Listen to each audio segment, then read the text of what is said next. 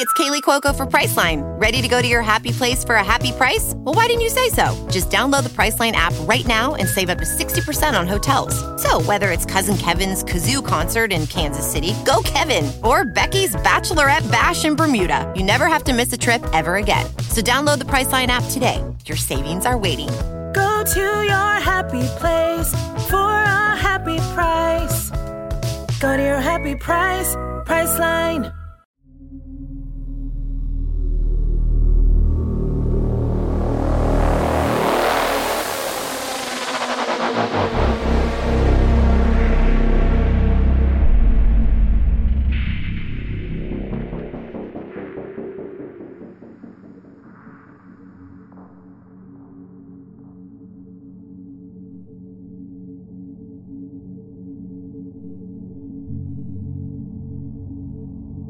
On June twelfth, nineteen seventy-seven, approximately one hundred thirty young Girl Scouts from all over the Tulsa area gathered at the Girl Scouts headquarters in Tulsa. The group boarded buses destined for an annual week-long trip to Camp Scott. The camp is located near the Oklahoma town of Locust Grove, about fifty miles from Tulsa. The Girl Scouts had operated Camp Scott since nineteen twenty-eight. The camp sat on four hundred ten thick wooded acres. The Scouts were separated into small groups by age, then each assigned their own areas across the camp. Each of these areas were named after Native American tribes. Tent number seven in the Kiowa camp was located at the end of the horseshoe figuration, furthest from the counselor's tent, but closest to the bathrooms. Because of the thick woods, seeing the tents next to you was very difficult. Staying in tent seven was ten-year-old Doris Denise Milner, a native of Tulsa. This visit would be her first to Camp Scott. Denise had shown a reluctance to going on the trip, so first-time counselor, fifteen-year-old Michelle Hoffman, took her under her wing, doing all she could to ease Denise's fears. Upon reaching the camp around four p.m., Denise met her tentmates, Lori Farmer, age eight, and Michelle Goose, age nine. The girls seemed to hit it off right away. In total, there were twenty-seven girls in the Kiowa area. After a talk about the rules and a sing-along that evening, the campers headed off to their tents. The counselor, Michelle, checked in on Denise before she turned in. All seemed well with the inhabitants of Tent seven. One final check was made by another counselor around ten thirty. Throughout that night, a different counselor was awakened multiple times to deal with noisy girls in Tent one and four. Said counselors passed Tent six and seven and observed nothing unusual about either one. By eight a.m. on Monday, June thirteenth, news would be breaking all over the Tulsa area of the murders of three Girl Scouts at Camp Scott. As the story unfolded, more details would be released. Apparently, three girls had been violated and beaten to death. Parents began flooding the Girl Scout headquarters, demanding to know what had happened. The entire nightmare had its source in what a counselor would discover around six a.m. She had been on her way to the bathhouse when she found a little girl lying on top of her sleeping bag near the base of a tent. Fearing there had been an accident, she assembled the other counselors to do a head count. After a search of Tent seven, a large amount of blood was discovered, but the girls assigned to it were gone, along with their sleeping bags. The main counselor drove to the camp director's office to get her and the camp nurse. When they returned, the trail to the bathhouse was walked again. Two other girls were discovered in their sleeping bags. They, along with a girl from earlier, were all dead. All three victims were from Tent seven. They had been found just one hundred fifty feet from their tent. Lori and Michelle were the ones found lying side by side in their sleeping bags. Denise was found lying on top of hers. Her hands had been bound behind her back with duct tape. It was almost seven thirty before law enforcement arrived. The bodies were transferred to the county coroner. Autopsies determined Lori and Michelle had been beaten to death, while Denise, although she too had been beaten, died due to ligature strangulation. The time of death was between two a.m. and five a.m. Reports still conflicted as to if the girls had actually been the victims of indecent assault or not. Denise and Michelle had cords tied around their bodies in what looked to be double half-hitch knots. The cords were wrapped around their bodies and tied to their wrists. At the time, Crime scene investigators determined the attack originated inside the girl's tent. Their assailant, or assailants, were thought to have entered through the back, striking Lori and Michelle on their heads. On June fourteenth, the floor of Tent seven was flown to the crime lab, and technicians discovered there was blood all over the floor that looked to have been wiped up using towels and mattress covers. Two different prints were found in the blood and outside the tent, further strengthening the belief that there were multiple attackers involved. In addition to the shoe prints, a flashlight, duct tape, and a piece of cord were entered as possible evidence. While the investigators did their work, other law enforcement joined with volunteers and brought in tracking dogs from Pennsylvania. For nine days the search continued, turning up next to nothing, and the investigation dragged on. On day ten, this would all change. Mayes County District Attorney Sid Wise held a press conference in which he named a suspect in the homicides, Gene Leroy Hart. A thirty-three-year-old native of Locust Grove had escaped from the Mayes County Jail four years prior and was still on the loose. Hart had been convicted of kidnapping and assaulting two pregnant women and four counts of first-degree burglary. He still had three hundred five years left on his three hundred nine year sentence. Evidence from the search seemed to show Hart had been staying in a cave just three miles from Camp Scott. Regardless of his violent history, Hart had many supporters. Many of them felt he was being targeted since he was a Native American and had embarrassed the sheriff by escaping his jail not once, but twice. Hart would eventually be apprehended ten months later on April sixth, nineteen seventy-eight.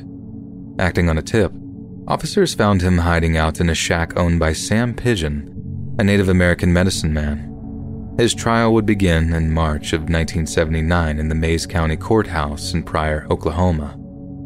The Mayes County D A Sid Wise had withdrawn from the case after receiving some heat for shopping around for a book about the Girl Scout murders. The state's case was not a strong one. It relied only on hair and fluid samples found on the bodies. The state's theory was that Hart had entered the back of Tent seven, striking both Lori and Michelle about their heads, then bound and gagged Denise and took her from the tent to where he strangled her.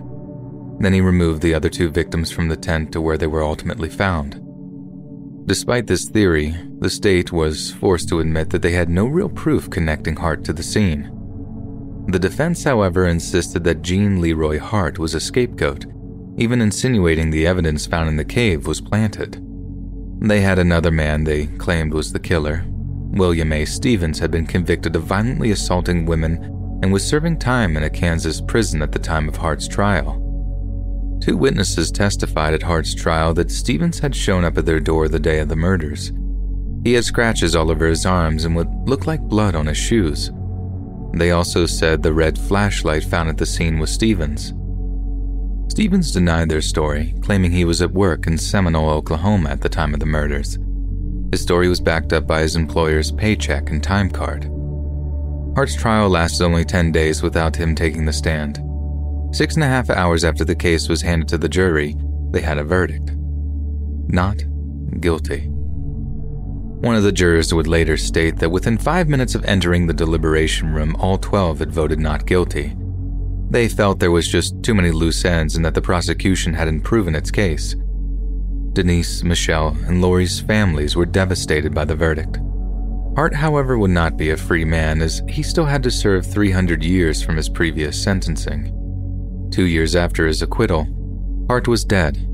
He'd had a heart attack while lifting weights in the yard. His funeral would be held in Locust Grove with over a thousand mourners in attendance. Still looking for someone in which to give the blame, in nineteen eighty-four the Milner and Farmer families filed a civil suit against the Magic Empire Council of Girl Scouts organization. They claimed negligence because the camp lacked proper security, among other factors. At the trial, there was testimony from former campers and counselors as to some strange occurrences that happened prior to June twelfth, nineteen seventy-seven. Prior to the murders, counselors were at Camp Scott for training. One of them reported her belongings had been gone through. Donuts she had in a box had been stolen out of her tent. The donut box contained a note that said, "We plan on killing three little girls." The counselor took the note to the camp director, who thought it was a prank. Another counselor in training reported hearing noises behind the staff housing unit. The camp dog, Sally, started barking and growling. Unfortunately for the families, the jury voted nine to three in favor of the organization, and the verdict was upheld two years later by the state appeals court. In nineteen eighty-nine, D N A testing was conducted on some of the evidence. Of the five aspects tested, three of them matched body fluids taken from Gene Leroy Hart. Only one in seven thousand seven hundred Native Americans would match. These results deem the matches inconclusive. In two thousand seventeen, fundraising efforts were underway for more conclusive D N A testing. Over thirty thousand dollars had been raised so far. Carl Myers, a convicted murderer, is another suspect who had been looked at. A former prisoner came forward to say Carl had confessed. Myers died in two thousand thirteen of natural causes.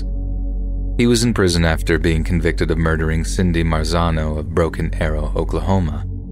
The farmers organized the Oklahoma chapter of Parents of Murdered Children.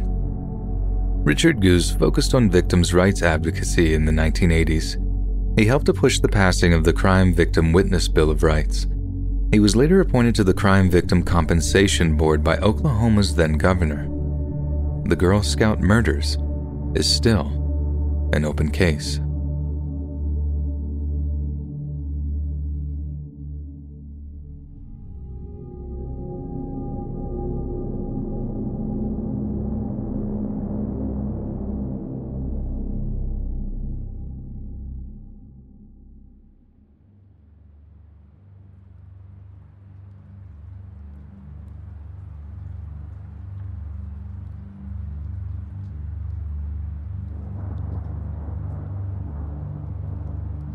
Mildred Ann Newland Reynolds was still a relative newlywed on March thirteenth, nineteen fifty-six. Her and Richard D. Reynolds, a schoolteacher and basketball coach, had just married the year before and purchased a farmhouse on a rural road near Avard, Oklahoma, eight miles southwest of Alva. Mildred was a senior at Northwestern Oklahoma State University in Alva, Oklahoma, majoring in chemistry. At the time, the Reynolds were hosting Mildred Ann's nephew, Jerry Huckabee. He too was attending N W O S U. Ann and Jerry would ride back and forth to school together except for Tuesdays when he had a botany lab. March the thirteenth just happened to be a Tuesday. After eating lunch with Jerry until about twelve thirty p.m., picking up dry cleaning and purchasing brake fluid, Ann started for home. When she was just two miles from Hopeton, Oklahoma, for some unexplainable reason, she veered into the wrong lane and stopped. According to Highway Patrolman G R Brown's report, her car tracks appeared to show that she put her car into reverse and began zigzagging backwards. After eventually stopping, she put the car in drive and raced across the road into a ditch, hitting a tree. It looked as if she repeated this maneuver, this time hitting a fence. Putting the car in reverse yet again, she started backing along the bank of the road in a straight line for two hundred fifty feet before finally stopping in the middle. This is the point where it was believed the car caught fire. From there, the car drifted forward fourteen feet where it rested until found. A bit after one p.m., a local farmer, Leroy Lancaster, noticed some smoke but didn't investigate because several folks in the area had been burning thistles. At one forty-five, Loren Goucher, another area farmer, was driving down the road with his family when he noticed the burning vehicle, a Chevy Tudor sedan. Goucher approached the car but realized the occupant was beyond help. He returned to his car and rushed into Hopeton to call Sheriff Ed Doctor. As authorities began working the scene, they quickly noticed how odd it was. First of all, Ann was found laying across the front seat, on her back with her head in the passenger seat, while her feet were positioned near the steering wheel. Stranger still, her arms were crossed over her chest like she had been placed there. One of Ann's shoes was found partially burned at the front of the left rear fender of the car and the other near the fence. The shoes were bloody, but since her blood had been completely consumed in the fire, it was impossible to make a comparison. Deputy Vernon Hackney located four scorched buttons fifty-six feet from the site where the fire initially began. Ann's coat was found, ninety percent burned, on the left side of the car. Two metal bases from twelve gauge shotgun shells were found inside the car. However, it was difficult to say for sure if they had been fired or not. what the police had first thought was a solid lead quickly faded away when three nine millimeter casings found near the tire tracks turned out to be unrelated to the case. After the collecting of the evidence was over, it came time to move the body. Anne had been burned so badly that she had been rendered unrecognizable. The case report indicated the left tibia was the only long bone still attached to her body, and one of her legs had burned off at the knee. Deputy Sheriff Doss Gurley took casts of the tire tracks, but the O S B I identified all of them to be from Anne's car. Investigators did not believe another car had crossed her tire tracks. However, Kenny Cole, former Alva Chief of Police, disagreed. According to the case notes, no footprints were found leading to the fields or to the side of the road. Since authorities never closed off the scene, it does seem strange that no other tracks or footprints were ever discovered.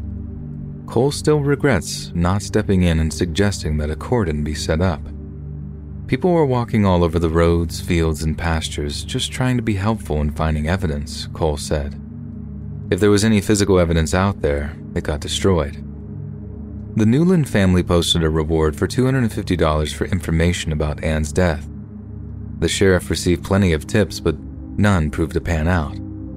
At a dead end, they looked to the medical examiner for clues.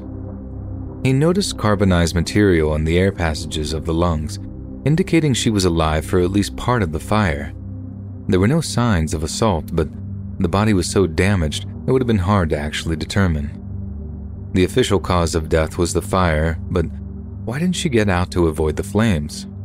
The only conclusion was that she had been incapacitated, but no one could say why. The coroner added that he saw no evidence of bullet wounds or fractures produced prior to the fire. Skull fractures were present, but he believed them to be a result of the intense heat. After the radiologist examined the x-rays of Anne's skull, he concluded one fracture at the back of the skull was caused ante-mortem. He said the fracture could have been accidental or foul play. Detectives then turned to the car to learn more about the nature of Anne's death. No major problems were discovered with the car. The fire was thought to have started at the back, near the left rear wheel. The cause was never ascertained, however, because the windshield had melted. The fire was thought to have reached at least seventeen hundred degrees. A fire of this magnitude would have required an accelerant. Investigators attempted to replicate the conditions. After setting a gasoline fire which only peaked at fourteen hundred degrees, they tried a quart of brake fluid which Anne had bought prior to leaving town. Within two minutes, an explosion occurred and the temperature reached one thousand seven hundred twenty-five degrees Fahrenheit, leaving no doubt what made the heat so intense. It was still impossible to determine if the fire had been started with the fluid or caught fire after the inferno began. After the initial findings were in, a coroner's jury of six was assembled to judge whether Anne's death should be investigated further as a murder or if it was just a tragic accident. It was decided more investigation would be required to determine the cause, but they did lean heavily in favor of homicide. The investigators did just that and began to focus on suspects. Jerry and Dee, Anne's husband, both had solid alibis. Also questioned were three hundred N W S U students who were not in class at the time of the fire. In interviews conducted, some of the questions suggested Anne had been meeting a beau the day she died. No one questioned ever suggested that was a possibility. In fact, many said the opposite. Of her past boyfriends, none ever alluded to her as being fast. Everyone who knew the couple said they appeared to be completely in love. Strangely, the O S B I later changed their classification of the case to an accident. They stated the reason for the actions of the car was that Anne had suffered a vertigo attack. Although she'd never been diagnosed with the condition, she had complained of similar symptoms to her doctor. He claimed he hadn't noticed any red flags while examining her in the past, but admitted he could have missed something. He said the roaring in her head could have been caused by an inner ear infection impairing her equilibrium. There is a problem with that assessment. Vertigo basically causes extreme dizziness, and it can feel like the earth is moving, but it doesn't affect mental faculties. Unfortunately, the case is still considered unsolved. Despite his alibi, whispers about Dee having some involvement in his wife's death persisted. He would eventually move away and start a family. No matter what everyone else thought, the Newland family never believed Dee could hurt Ann. They showed their support by maintaining a close relationship with him. Dee would even help Ann's father harvest his wheat every summer. Family members alive today do all they can to keep Ann's memory alive. A few have even pursued the case themselves, sadly with no further results.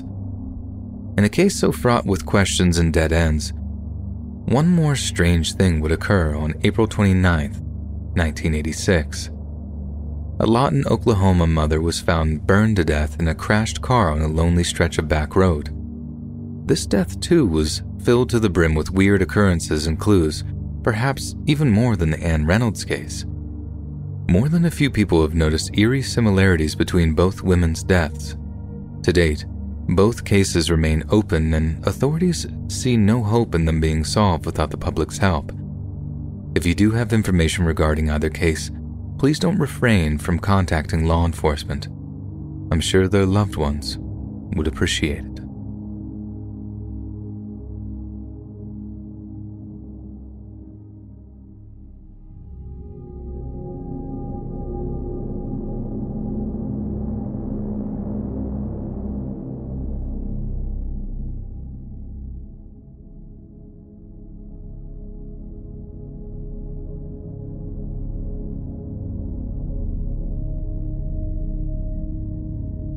This took place sometime around the end of two thousand four.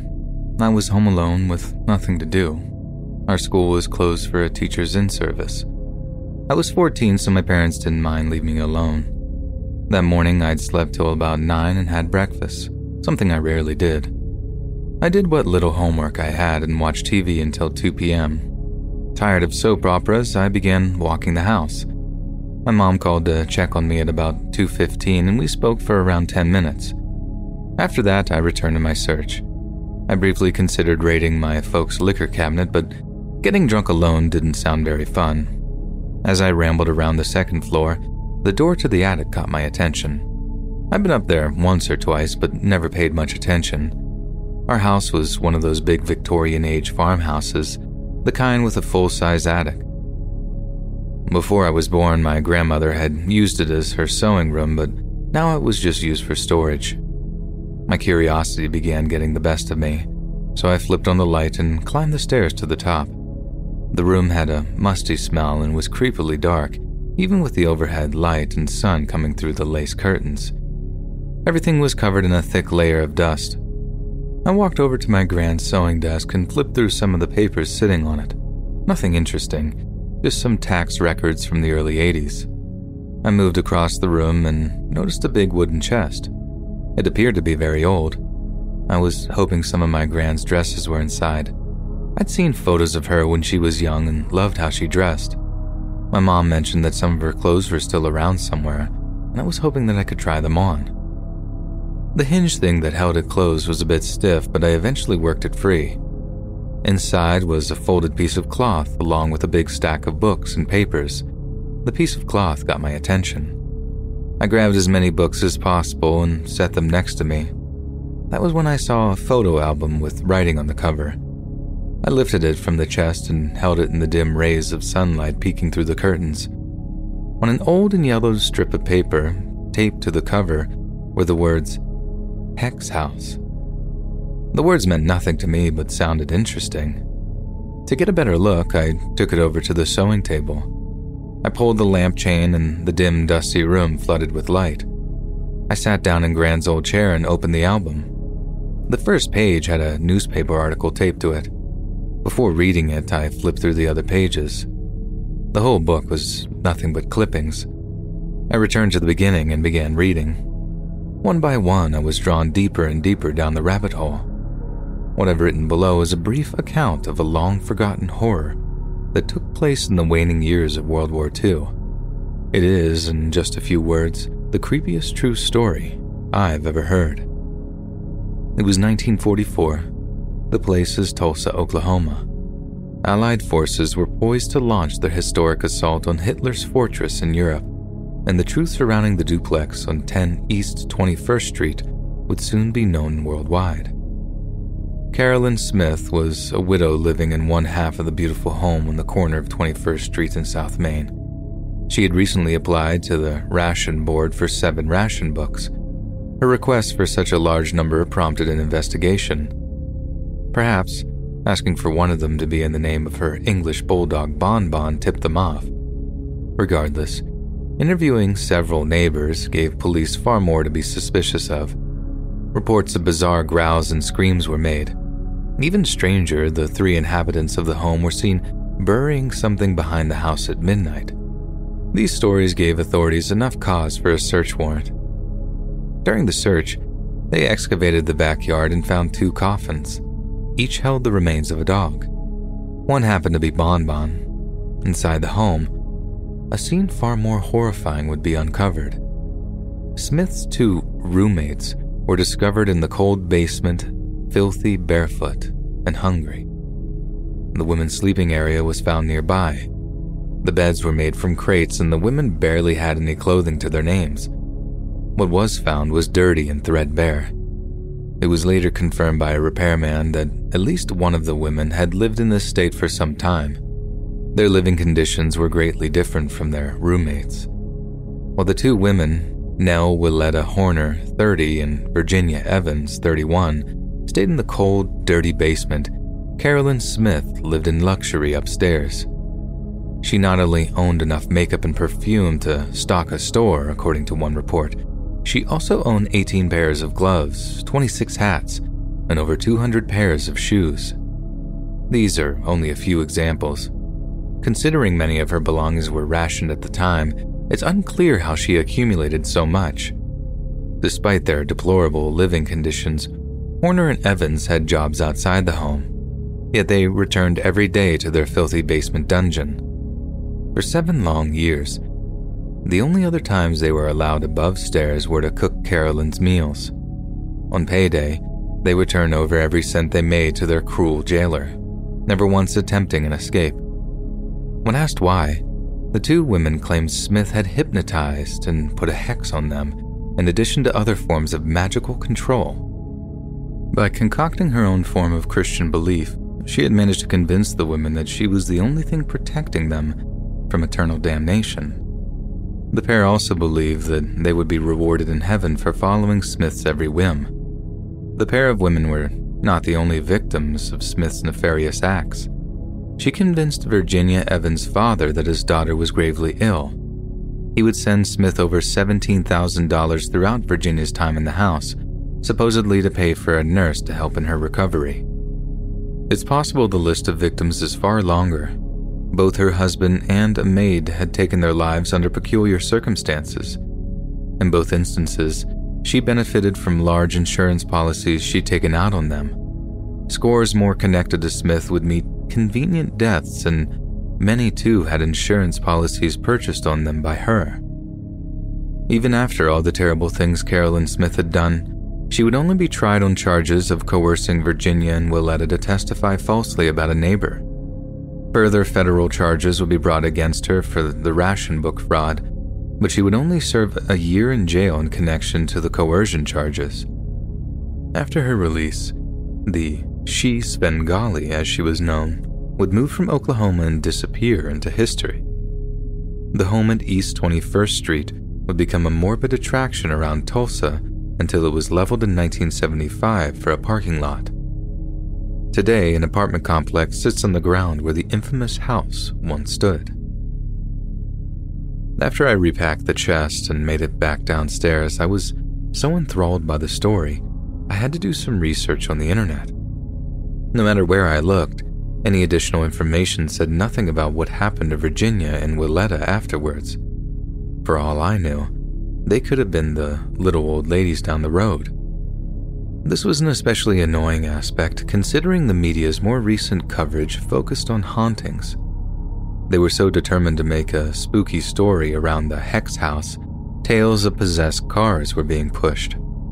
The lack of compassion shown to the two female victims angers me. If anyone reading this can tell me what became of them, I'd appreciate it. I hate not knowing. Hopefully, they were able to recover from the awful experience and live normal lives.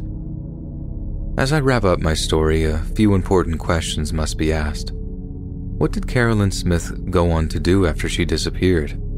But perhaps the most bothersome and personal to me, why did my gran have an album filled with clippings from the case?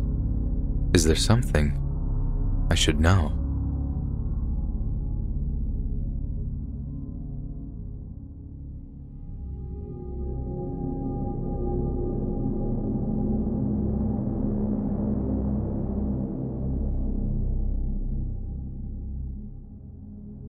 This episode is brought to you by Shopify.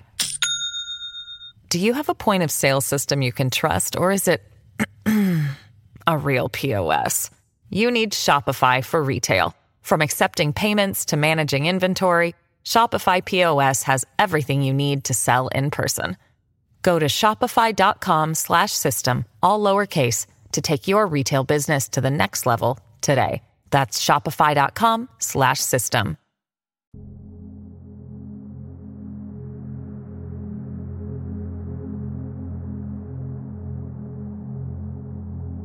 Any avid reader of true crime will be familiar with this story.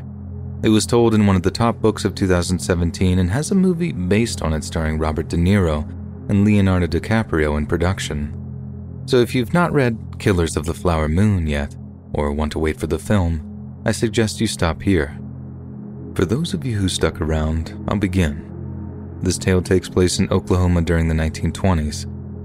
It's thought that somewhere between sixty to perhaps over a thousand members of the Osage Nation and a few others died violent or suspicious deaths. The majority of these crimes occurred in or around Fairfax, Oklahoma. Few of these deaths were ever investigated, and those that were got little effort. The first noted here was that of twenty-five-year-old Anna Brown. Her decomposing body was found in a remote ravine in Osage County. The case would quickly grow cold until Brown's cousin, Henry Rowan, was found shot in the head and partially frozen in his car in February of nineteen twenty-three. A month later, a bomb destroyed the home of Bill and Rita Smith in Fairfax. The explosion killed Rita and their servant girl, Nettie Brookshire, instantly. Bill Smith would pass a week later.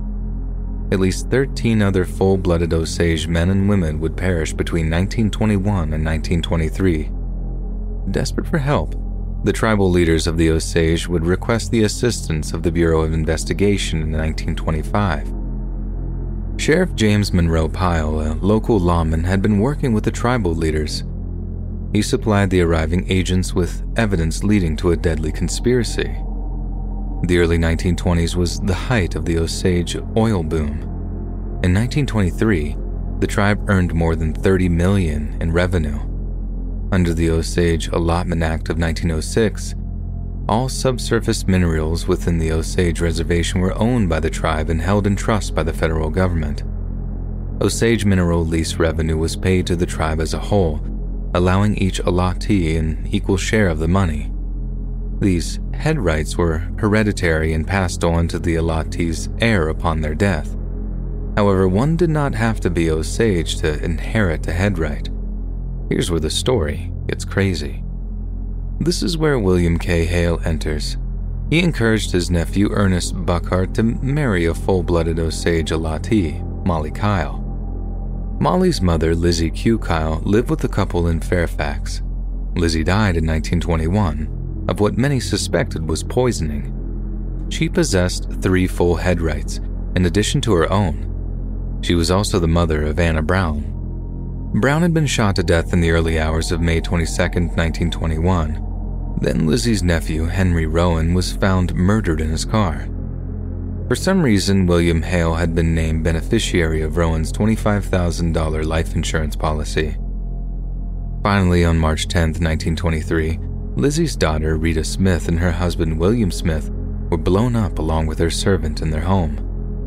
With this string of misfortunes, Molly and Ernest would inherit a massive windfall. They too would have likely died had the Bureau of Investigation not been called in. Many others would lose their lives during this time, including a few well-known oil men. But for the sake of brevity, I'll focus mainly on the Burkhart, Kyle, and Hale connection. The borough had placed some undercover officers around the area upon their arrival. the agents would discover the existence of an evil group led by William Hale. Hale was an affluent rancher with his hand in numerous other pies, including banking. He referred to himself as the King of the Osage Hills. Fortunately for the Osage Nation, the king would eventually be dethroned. In January of nineteen twenty-six, now confident of their case, the Bureau began the arrests. Under interrogation, Ernest would tie a local farmer-slash-ranch hand John Ramsey to the Rowan murder. After confessing his part in the Smith murders, Ramsey would in turn claim Hale was the mastermind behind the crimes. He also implicated two other men, Asa Kirby and Henry Grammer. By April of the same year, two additional men, Kelsey Morrison and Ernest's brother Byron, would be charged in the murder of Anna Brown. Between June nineteen twenty-six and November nineteen twenty-nine, the defendants were tried in federal and state courts. In June nineteen twenty-six, Byron Burkhart would plead guilty to the murder of William E. Smith and be sentenced to life at the state penitentiary at McAlester. He would turn state's witness and testify against Hale and Ramsey. These two men would be convicted for the murder of Henry Rowan and given life at the federal prison in Leavenworth, Kansas. A petty criminal, Kelsey Morrison would admit to killing Anna Brown at the behest of Hale. He would already be serving time when he was given a life term. Byron Burkhart would also turn state witness and avoid being tried for his part in the murders. Somehow, against the wishes of the Osage Nation, Hale, Ramsey, and Ernest would all eventually be paroled. Ernest would be given a full pardon by Oklahoma Governor Henry Bellman in nineteen sixty-five. In order to prevent anything like this occurring again, a federal law was passed in nineteen twenty-five, preventing non-Osages from inheriting head rights of tribal members with more than half Osage blood. What I've shared here barely scratches the surface. It's estimated that hundreds of Osage lost their lives between nineteen eighteen and nineteen thirty-one. The Hale-Burkhart killings are just a sliver of the terror experienced by the Osage during this time. I highly recommend you do more research into these crimes. Photos from the new Scorsese film adaptation of Killers of the Flower Moon are beginning to trickle out, so it will probably be released in the next year. Regardless of how you learn more about the murders, you really should. Even I was unaware of them until recently, and it's a real shame, as the saying goes, those who forget history are doomed to repeat it.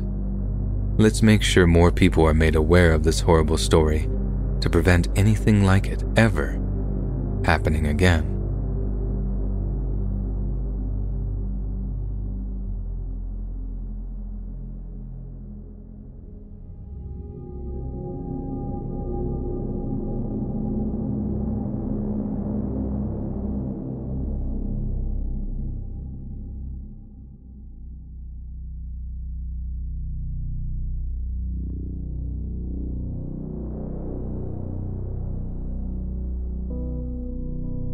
Hi, I'm Jim Harold from the podcast Jim Harold's Campfire, and I've been doing that show since two thousand nine, and this is one of my favorite stories, and Joel was so kind to let me submit it to the show. It's called The Roadhouse Saloon. We had a caller back, oh, at least ten years ago, named T I, and she's from Michigan, but she was visiting Wisconsin, and her and a friend went to a bar to see a band play. And they were musicians, so they were really into it and enjoyed it, and actually stayed till the club closed. And that was two o'clock in the morning. They even stayed later talking to the band, uh, talking about musician stuff.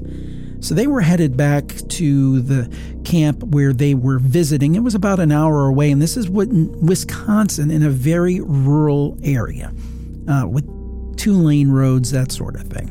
And they were headed back to the camp.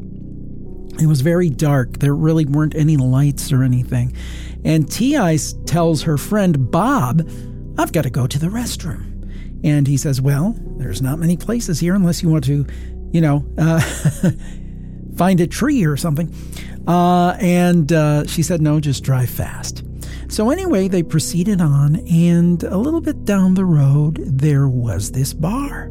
Now, you would think it would be closed, you know, about three o'clock in the morning, but it wasn't. It was open. And they said, well, that shouldn't be open, but let's not look a gift horse in the mouth. Let's go in. So they went in, and I think Bob went to the bar, and T I went to answer the call of nature. And they sat down, and uh, everybody was kind of weird in the place. They were just kind of spaced out, just kind of smiling and, and looking at Bob and T I and so forth. But no matter. They started talking. Bob said, boy, I'm really glad we came here because I heard about this mural, this mural that exists, and it's right here on the wall of the Old West. And it was a full wall-sized picture of like an old saloon with cowboys and guys playing cards and what they called at the time dance hall girls. And uh, Bob said he's really glad he'd heard about this but never got to see it. They started to look around and they noticed something interesting. Everyone in the mural was actually a representation of somebody who was physically in the bar at that time. There was a woman who was a, quote, dance hall girl, as they used to say back in the day, and she was standing over there. There was another guy who was sitting at a table, and he was the bartender in the picture. There were also some gentlemen in the bar for real, in the real world, playing pool. But they were playing cards in the mural. And they got to thinking, well, that's kind of weird. Then they said, well, maybe just these are regulars and this is kind of an homage to them that the artist did. So a little bit of time goes on and somebody puts on the song Let's Twist Again by Chubby Checker. And it's this big old Wurlitzer bubbler style jukebox. And uh, a gentleman comes up to T I and asks her to dance. And he smiled real big, and T I said his teeth were absolutely rotten. Now, T I had a cane, and she held it up, and she said, I don't dance much. And she said she had, glad she had that uh, excuse in that case to get out of that dance. Little time goes on. They're looking at the mural some more, Bob and T I, and they noticed something they didn't notice before. There's saloon double doors, like in the old Western movies, the doors that go into a saloon. In the picture, they noticed that, but they didn't notice two misty columns. And as time went on, they would talk a little bit and look back, and over time, the misty columns seemed to develop a humanoid shape, two humanoid shapes. One was significantly taller than the other. Bob was significantly taller than T I. Then they noticed that they tend to take on gender. One appeared to be a man, and one appeared to be a woman. And then it got more interesting. They looked back, and the woman, misty figure, been more developed and had curly hair and a cane. And T I had curly hair and a cane. And cowboy boots, which T I also had. At that point, Bob and T I said, let's get out of here. As they got up to go out, the people were kind of beckoning back and kind of motioning, come back, come back. They weren't saying anything, but they're motioning, come back. Bob and T I thought better of it, kept going, and when they closed the door, everything went pitch black. Pitch black, absolutely pitch black. The whole place looked like it hadn't been opened at all. The neon signs that were on when they came in were totally off, and everything was dark. And, oh, by the way, when they came in, there were a bunch of cars in the driveway, in the parking lot. No cars there, except for theirs. So they obviously thought, that is weird, let's get out of here. So Bob kind of leaves and peels out and gets out of there. But T I is a much braver person than I am. She goes back a couple of days later with the, can't remember if it was a friend or a sister. And the place is still there. And they go in, I think it's about seven or eight o'clock at night. And uh, there's a woman behind the bar. Mural is still on the wall, same mural. No Bob and T I in the doors, but the rest of everything's the same in terms of the mural. And they talk to the woman bartender, and they say, uh, you know, um, T I says, I was in here the other night, you know, and there's this big, good-looking, strapping young uh, bartender, and and the woman says, well, I, I don't know where you were at, but the only bartender here other than me is my elderly father. T I thought, boy, that's weird. Then she went over to look at the jukebox, but it was not a bubbler, authentic vinyl jukebox like from back in the day. No, it was for the time T I was in, which I believe was the nineties. It was a modern jukebox, not a bubbler, not that kind of style, but a C D jukebox. And oh, by the way, no Chubby Checker, no Let's Twist Again, anywhere to be found on the jukebox. That T I decided to leave, and that was the end of that part of the story. But there's a little bit more. First of all, the place actually exists, and I know pre-pandemic it was open.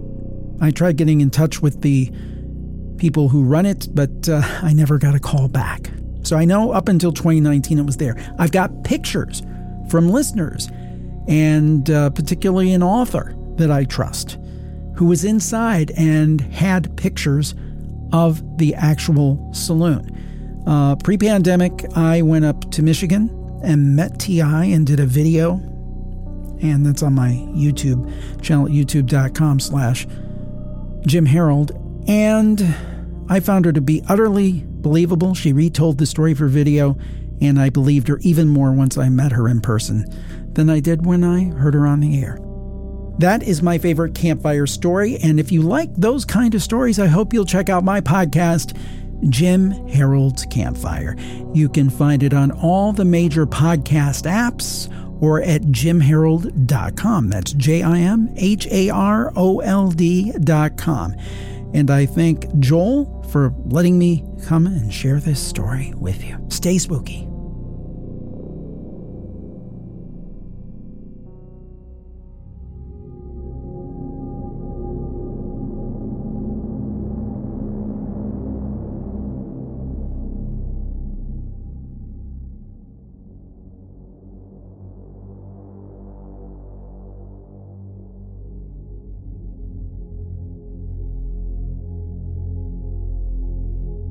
This happened back when I was fourteen, but even with my bad memory, I remember this years later. I honestly think that this memory will haunt me for the rest of my life. I would often go walking either alone or with my neighbor, Jem, but this specific night she didn't go out with me. I usually went walking at around nine at night, but was impatient that night, so I left about fifteen minutes early. It was summer in Texas, but I grabbed my black hoodie anyways. The reason for this was because I was a pretty small kid, even for my age, and I would walk with a knife in my sleeve in case of a problem. There was security in this area, but they were pretty much useless and weren't fond of the kids anyways, so wearing black was to avoid them seeing me and to maybe help avoid being noticed by anyone else too. The area was heavily wooded and the roads had no streetlights. I had lived there my whole life though, so with the moonlight this wasn't really an issue. I could see things as much as I needed to. I walked to the park in the area and sat down on the swing set like I had a million times before. The park was old and wasn't very well taken care of, so the swing set creaked. The wooden picnic tables were half rotted with the paint mostly peeled away, and the metal slide was covered in rust. There was the main road that ran in front of the park and a branch-off road that ran along the side of the park with a thin line of trees between the side road and park. After a while, a favorite song of mine came on and I, of course, started singing to it, since singing was a big way I let out stress despite my stage fright.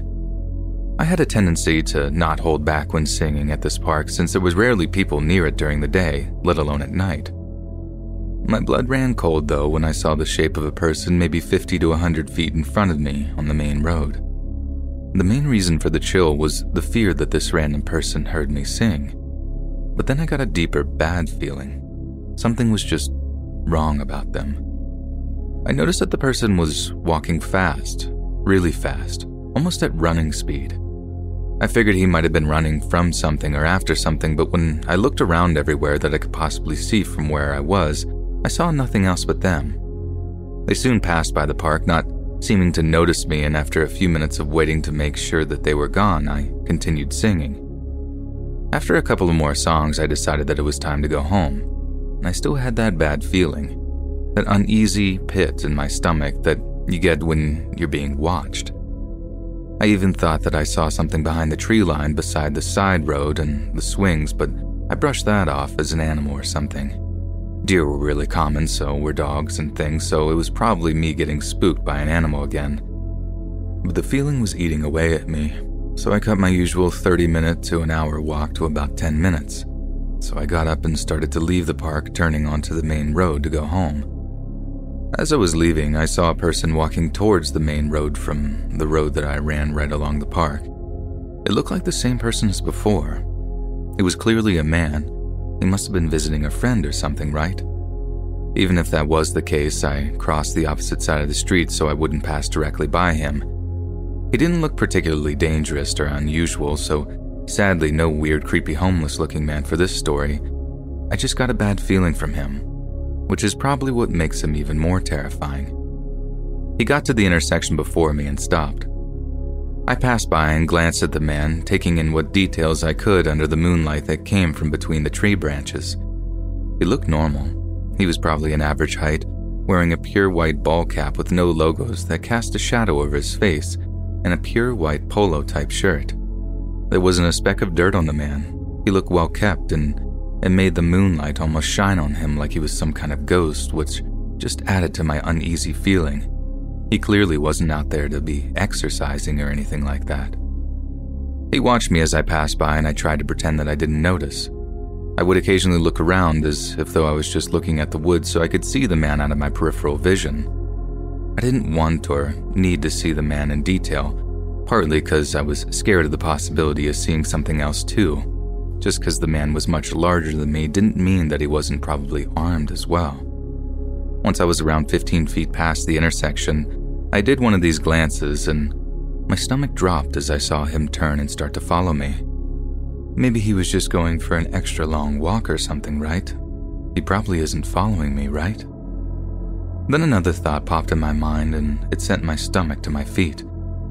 I'd been there for probably ten minutes or so singing after he passed. What if he wasn't visiting anyone? What if he was the thing I saw just beyond the tree line? That's kind of obvious now that that was almost definitely the case, but let's be fair. When do fourteen-year-olds ever think through all the details of a situation completely during the situation? He was probably watching me the whole time. He could have snuck up and done God knows what at any time. I kept doing my glances and noticed that he was getting closer and closer. I gripped my knife tighter, ready in case I had to use it. The chance of it going well wasn't the best, but it was a better chance than not trying at all. But I wanted that to be a last-ditch option. I tried to make sure it wasn't obvious that I was keeping tabs on him. I didn't want him getting anxious and having him decide to speed up whatever plan it was. I was only halfway home, and this was before I had surgery on my ankle, so I was absolutely sure that he could catch me before I'd reach the house if I started running where I was, so that wasn't an option whatsoever. I didn't have many current options though, so the one I chose was to bide my time till an opportunity opened up. I kept walking at a rather quick but unpanicked pace, keeping tabs on the man as he inched closer and kept an eye out for opportunities. And an opportunity came and it felt like it was sent from God himself. I saw headlights. A car was rolling towards me at a careful pace, like normal considering the animals I mentioned earlier. It was Jem's dad. I recognized the shape of the lights, and as the car got closer, I became convinced it was him. I was never so relieved to see that tiny white car. I tried signaling him without letting the man know that I was, but he just passed by. He must have thought I was just saying hi. I glanced back again. Even though he didn't stop, he did exactly what I needed. He did slow down a bit as he passed. The man backed up a lot and crossed to the other side of the road. The headlights were on him and he couldn't see me at least for around five or six seconds, maybe a bit longer including readjusting to the dark. I walked faster. I didn't run, that way my steps wouldn't be too loud, but I rounded the corner before he'd be able to readjust and get sight of me again. Once I could turn and no longer see him, I rushed home and locked the door. I knew better than to leave it unlocked since after all, I lived in the woods. Just because I couldn't see him anymore didn't mean that he wasn't nearby and didn't mean he couldn't see me. As stupid as this next part is, it's probably for the best that I did it. I texted Jem. I asked her to meet me outside right now because something happened and I needed to come over.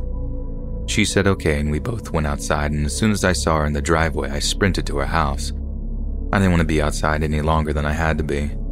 She kept panicking and asked what happened and what was wrong, and once I caught my breath, I told her everything. Right after I got done explaining, her dad walked in the house. He looked at Jem, seeming worried, then noticed me hiding behind her. He looked relieved and told her, "I was about to tell you to ask her to come over here." I asked him if he saw the man following me, and he said in the affirmative. He didn't really see his face, but that it was looking like he was trying to make it look like he was on a phone when he wasn't holding anything. But that wasn't even close to the worst part.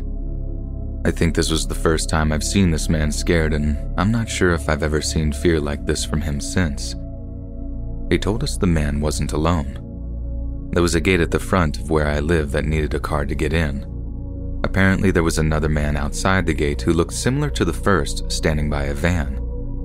That meant they didn't live there, didn't want security knowing they were there, and wanted to get out quickly and quietly after they did whatever they were there for. Needless to say, I spent that night at Jem's that night, and I have no clue what would have happened had Jem's dad not driven by, or if I would have left at my normal time.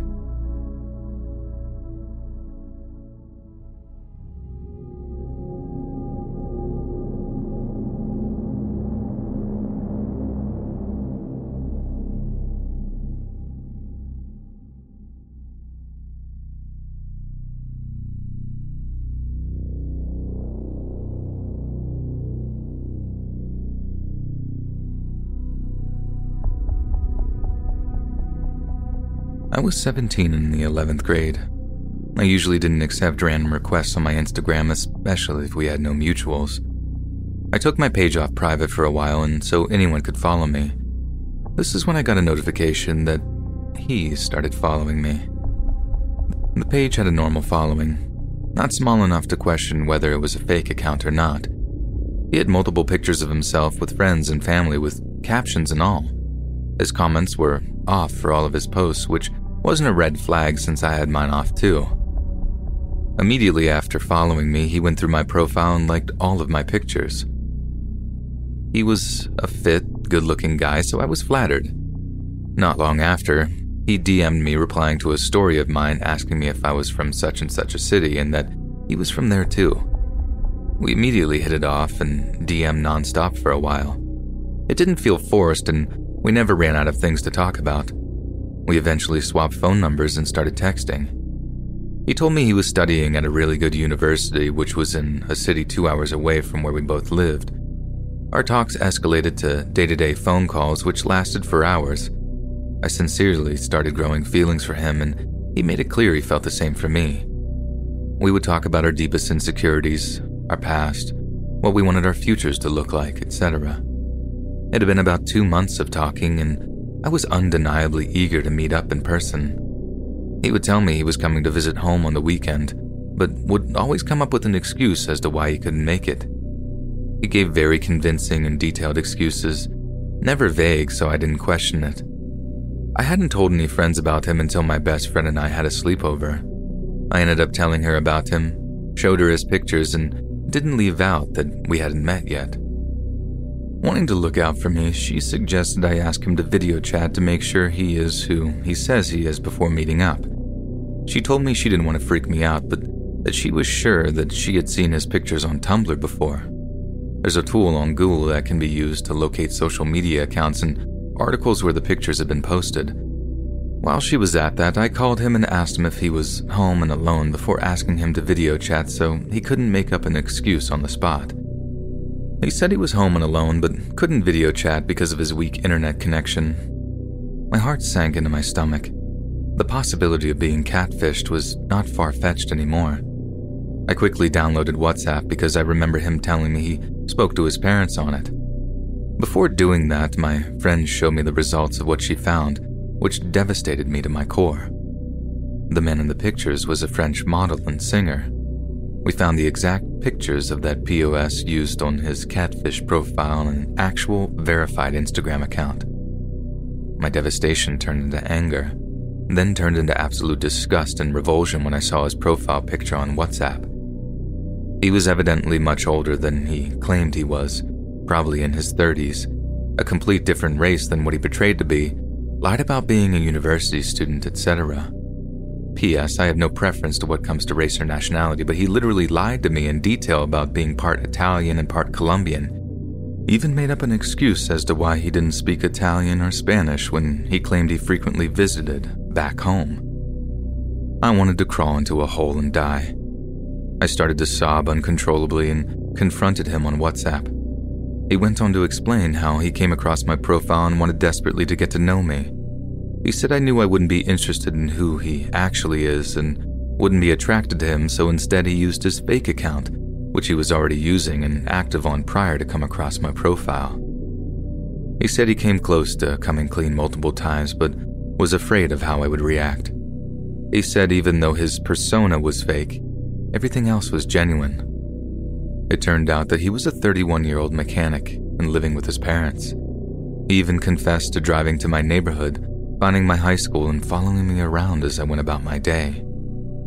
I blocked him off WhatsApp, then he quickly started texting my number, begging me not to block that too and to give him a chance to explain things face to face. I went on to block him on everything, feeling absolutely heartbroken and betrayed while doing so. I spent months of my life daydreaming and fantasizing about how it would be like when we finally met in person and where it would go from there. Grew genuine feelings for him and even considered applying for the same university he was supposedly studying at.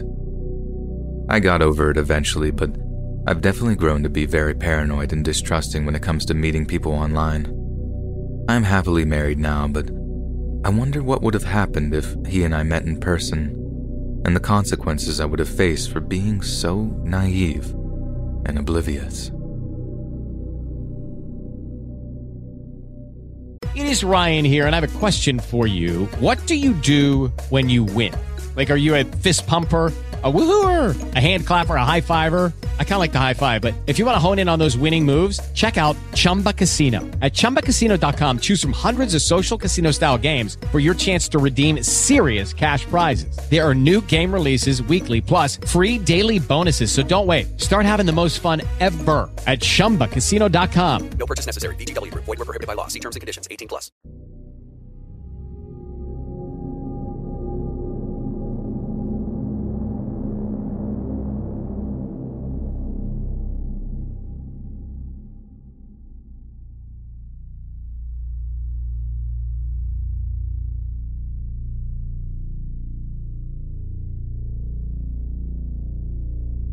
So back when I was growing up, I had a bunch of unsavory stuff happen to me and ended up being placed in a foster home.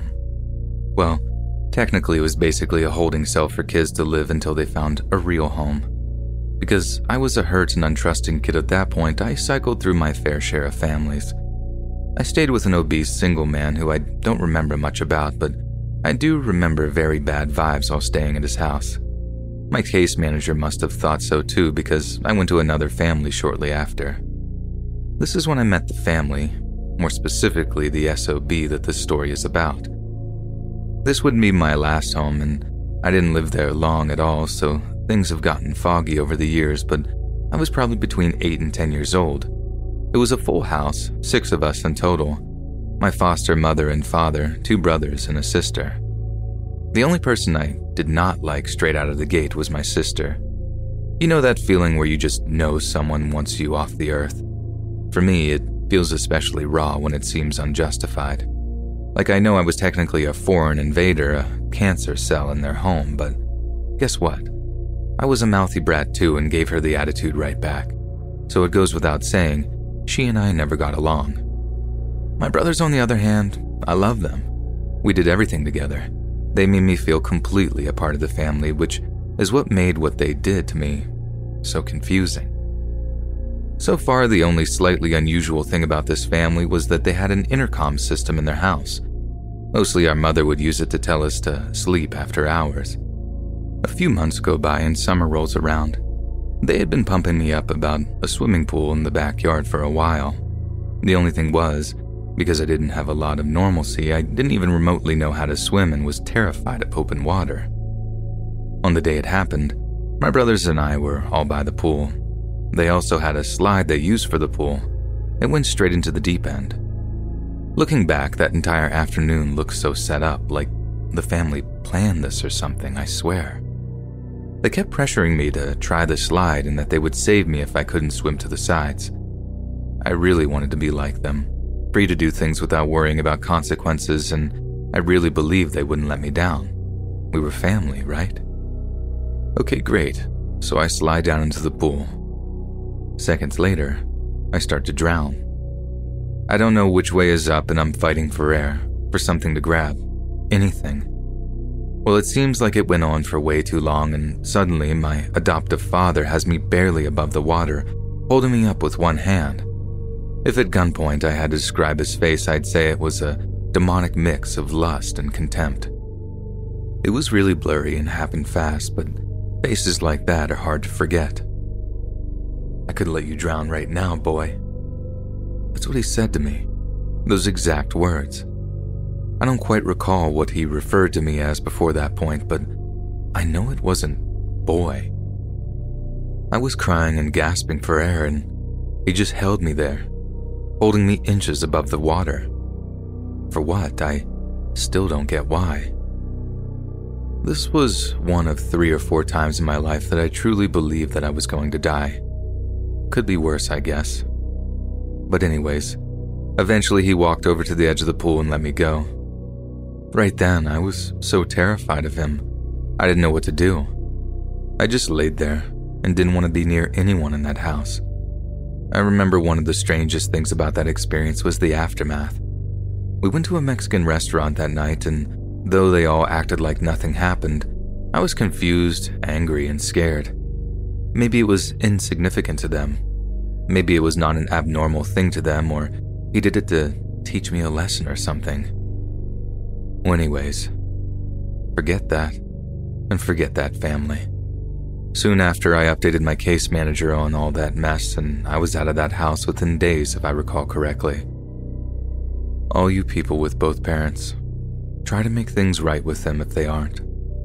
Always appreciate your family, because I don't have any.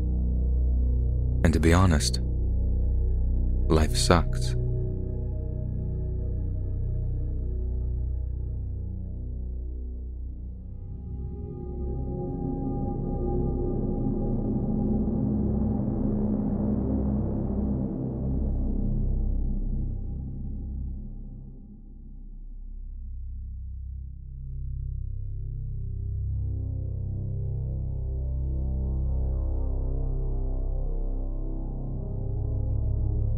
When I was about six years old, in kindergarten or first grade, we lived across the street from my school.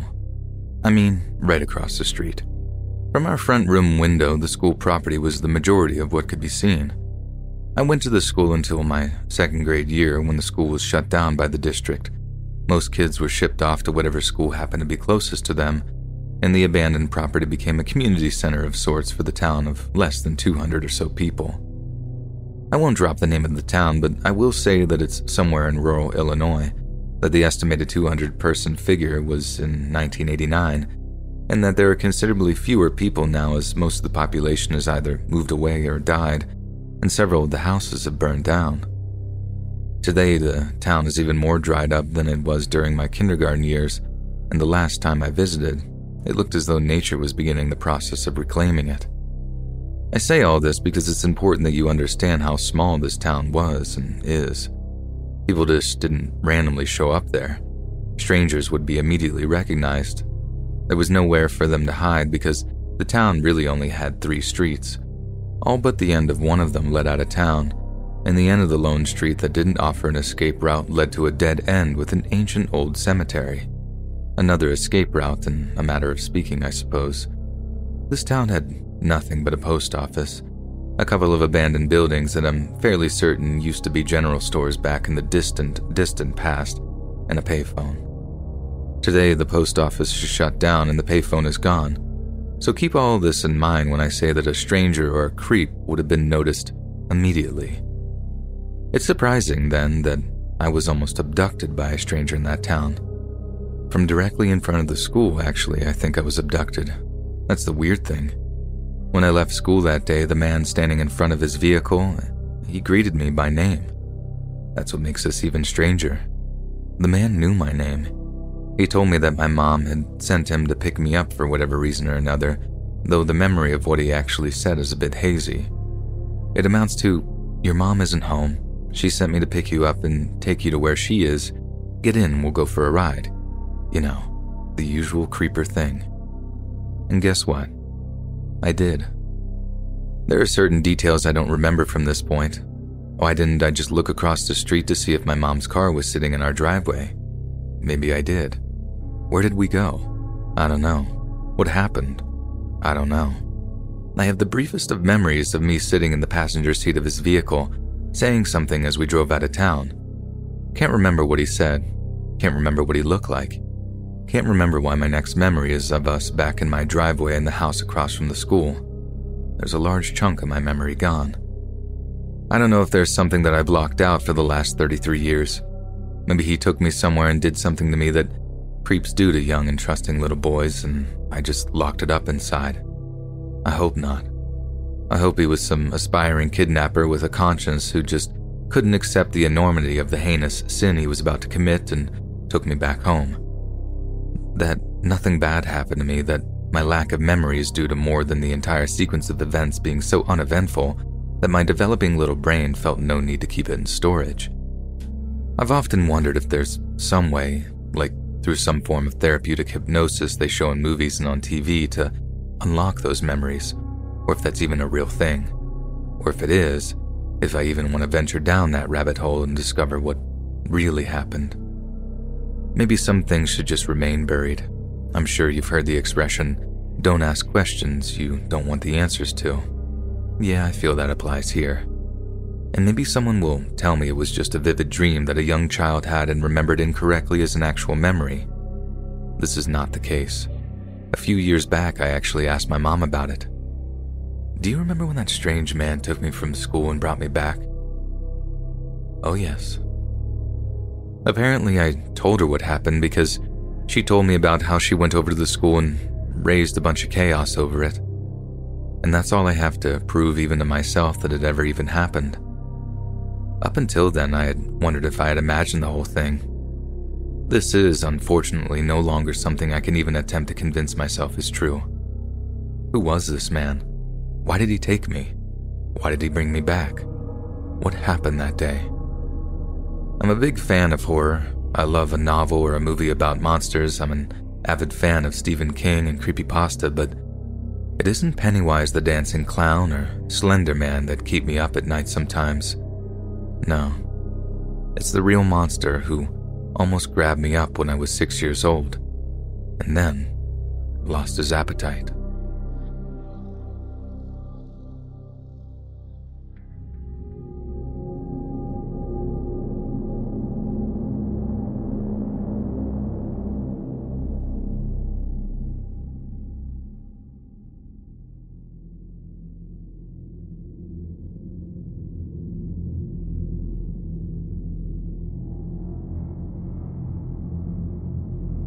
This happened a little while back when I was fifteen. I'd just discovered the rebellious act of sneaking out. This was probably my fourth or fifth time doing it, and this one night I decided to go and meet up with my boyfriend. At the time, we weren't together, but we liked each other. Now you know how that goes. When you're with someone you like, you tend not to really pay attention to what's going on around you. The night starts out fine and we're having a good time. I don't remember exactly what we were talking about because we had gotten pretty high, but I do remember what happened. We'd met up and gone to this elementary school that had a decent-sized field with some hills and trees towards the end. It's important for me to explain this in order for you to understand how things went down. From where we were sitting, we had a clear view of the school as well as the school's basketball court. The school was illuminated from the side lights so we could easily see if anyone walked by, but it wasn't necessarily easy for people to see us.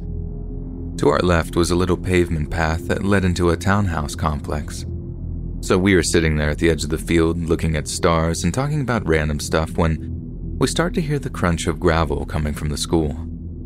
Because we're high and paranoid, we immediately turn our attention to the illuminated basketball court. We watch as this guy walks by with his bike and doesn't seem to notice us. After he passes, we almost instantly forget about it and resume talking, laughing, and just being a bit loud. Perhaps ten minutes later, we hear that same crunch of gravel, so we go silent and look towards the school. Once again, it's the bike guy, but this time once he reaches the basketball court, he doesn't keep walking. Instead, he stops at the edge of the field we're sitting on and just stares out at it for maybe a minute or so, kind of like he was looking for us. We are a little creeped out at this point, so we start packing our things to leave. Then this dude begins walking towards us. Once he stepped out into the field, it became much more difficult to see him as the light from the school only lit up so much. We take this as our cue to leave, and the only way to leave without being extremely visible is to take the path into the townhouses, so that's what we do. We try our best to keep quiet and walk through the pitch-black path that leads to the townhouse complex. Keep in mind that we are not sober, so we're extra freaked out. I check behind us constantly and for some reason could not shake the feeling that something bad was going to happen. We finally reach the end of the pitch-black path and make it into the decently lit townhouse complex. We ease up a little bit and begin trying to find our way to the main entrance and exit because that's the closest way out besides the way that we came in. We are walking through the complex and start talking once more. Finally, we turn to the corner to leave, and just as we're about to leave, we see the same freaking guy with his bike right at the entrance. We stop for maybe two seconds and this guy drops his bike and darts right at us insanely fast. I mutter out an expletive and my boyfriend and I begin sprinting as fast as we can away from the guy. We turn random corners and go down little back alleyways, not once checking behind ourselves. I don't know when or where we lost him, but when we became tired and took a stop behind some bushes, we both noticed that there was no man in sight. We stay in that same position for about twenty minutes trying to calm down. At this point, we've both pretty much sobered up, so we decide to try and leave again. We begin walking through the complex once more, and when we make our way back to the main entrance, we both see that bike guy's bike is now gone. We're both unsettled by this because now we know he's no longer in the townhouse complex. We have no clue where this guy is or if he's just going to randomly appear again. Lucky for us, we both made it home safe that night, but I'll never forget the feeling of my heart sinking when I saw the bike guy blocking our way out. By far one of the creepiest things I've ever experienced.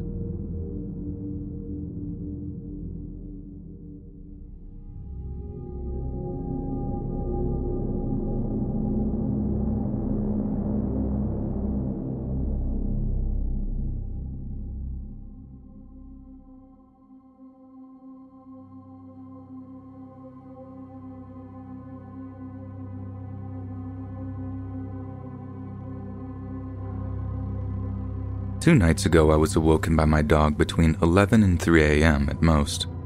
He kept near me when I finally got up and made a low aggressive growl facing out of my room, but kept close to me. He's never done this before.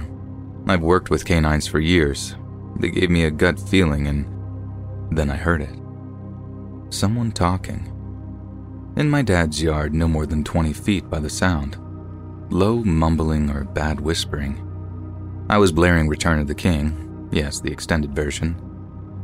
I need to add that I have childlike hearing for my age for context. If you speak in one floor home with two doors closed at a whisper, I can make out the words. He went quiet when I opened a drawer too loud to grab my thirty-eight special, chambered around and noticed a shadow passing by a light outside the blurred window. Home was clear, all doors locked. Nothing odd, but my dog peeled out.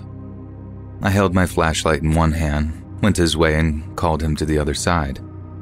He was gone. I guess they knew I was home and ran on foot. I went around but thought, okay, I'm good.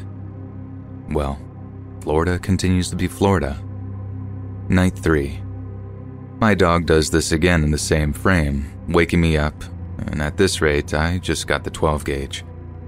My dog was acting far more protective and gave me the dog body language for major threat, need the pack, can't handle alone. I froze for a moment. Two people now? This is not good. They must intend to violently take whatever they could be after, It was one new guy and guy one from yesterday. I can't risk getting a look. At this rate, they mean business and had to be armed to scope out a place with a ring camera, sixty pounds of muscle dog, and my grown self with a lifetime of handling weaponry. In the yard around two thirty a.m. for a second night, they knew I and my dog were home but clearly had a goal. This time, voices were behind the home. My dog then pulled a freaking Leroy Jenkins. He gave one of the most aggressive, loud barks I'd ever heard of any dog do and ran to the wall. I ran to his side, getting him hyped up, yelling, "Mess him up, they're dead men." Now things are clicking for me. This was planned and professional. I checked every inch of the property with a shotgun. My dog was worked up and spooked, but calming to be with. I'm buying a mistake for this one and a good one. I went inside. I literally kept that gun on me and chambered and in reach of my bed, and I barely slept. Day four. I did a bit of looking around for misplaced or slightly moved objects or scratched up locks. Yep. One trash can by the gate was rotated one hundred eighty degrees, with the handle facing me and not the wall as had always been placed. A few crushed dead twigs as I went back.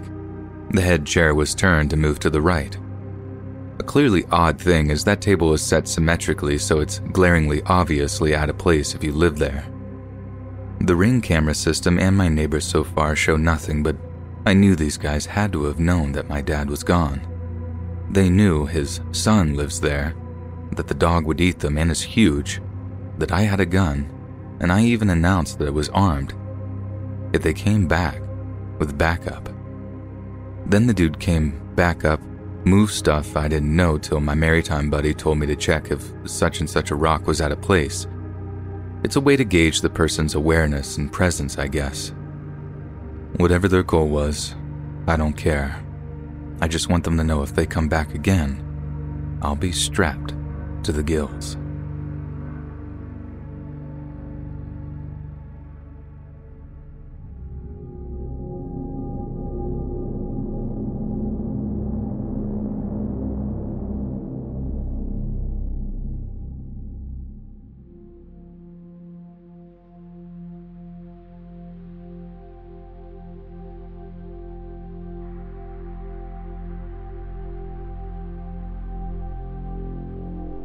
This story happened when I was a junior in high school. I was a friendly and curious person. One month into the fall semester, we got a new transfer student. He looked nervous. Seated behind me was Joe. I, of course, introduced myself to him, trying to ease the tension. I showed him what we learned so far. I helped him look over his class schedule.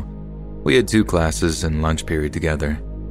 Naturally, we got to know each other and become friends.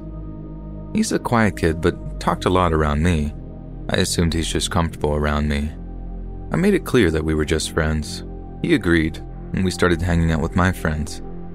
Now fast forward to spring break. I told Joe I'm going out of town with my family. He seems disappointed that we can't spend the break together, but he was understandable. I ran into Joe in a restaurant. I didn't tell him where I was going, so I thought, wow, what a coincidence. He said he was visiting family in the same town. Now in my senior year, Joe and I hung out at least once a week, then turned into two, then into three. I noticed we were spending too much time together. I wanted to make time for my other friends too, and that's when things started to change.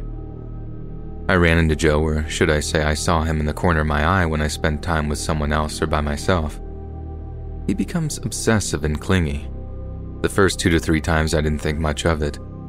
It all becomes clear when I questioned him and he accidentally said he followed me because he wanted to make sure that I was safe. I felt betrayed and creeped out. He apologized and asked for forgiveness. I told him I didn't want to be friends anymore, and he got angry and stormed off. He didn't come to school for the next two to three days. My friends told me he harassed them for snitching on him. He came back to school. We pretended we didn't know each other. On my walk home, I hear Joe calling my name in a low and unfamiliar tone, but he was nowhere to be seen. I didn't know why, but my gut told me to run as fast as I can. I kept running until I got home. I made sure every door and window was locked. I'm convinced that I was being paranoid at this point. Then my phone screen lights up. Joe repeatedly called me. Then I hear Joe calling my name again. He's in front of my house, now banging on the door. I called my dad and tell him what had happened. I pleaded to Joe to stop banging on the door. Everything went completely silent after five minutes, which felt like an eternity. The last word I heard from him was, "You always be my best friend." This issue was brought up to the school and Joe never showed up again. Four years have passed. Just a few days ago, I got a friend request on two of my social medias. It was Joe. I blocked him and changed all my social media names to something else. I don't live in that same town, nor in the same country. I'm now on the other side of the world. I can't help but feel like a scared eighteen-year-old me again. I'm not the friendly person I once was. I've become cautious around new and other people.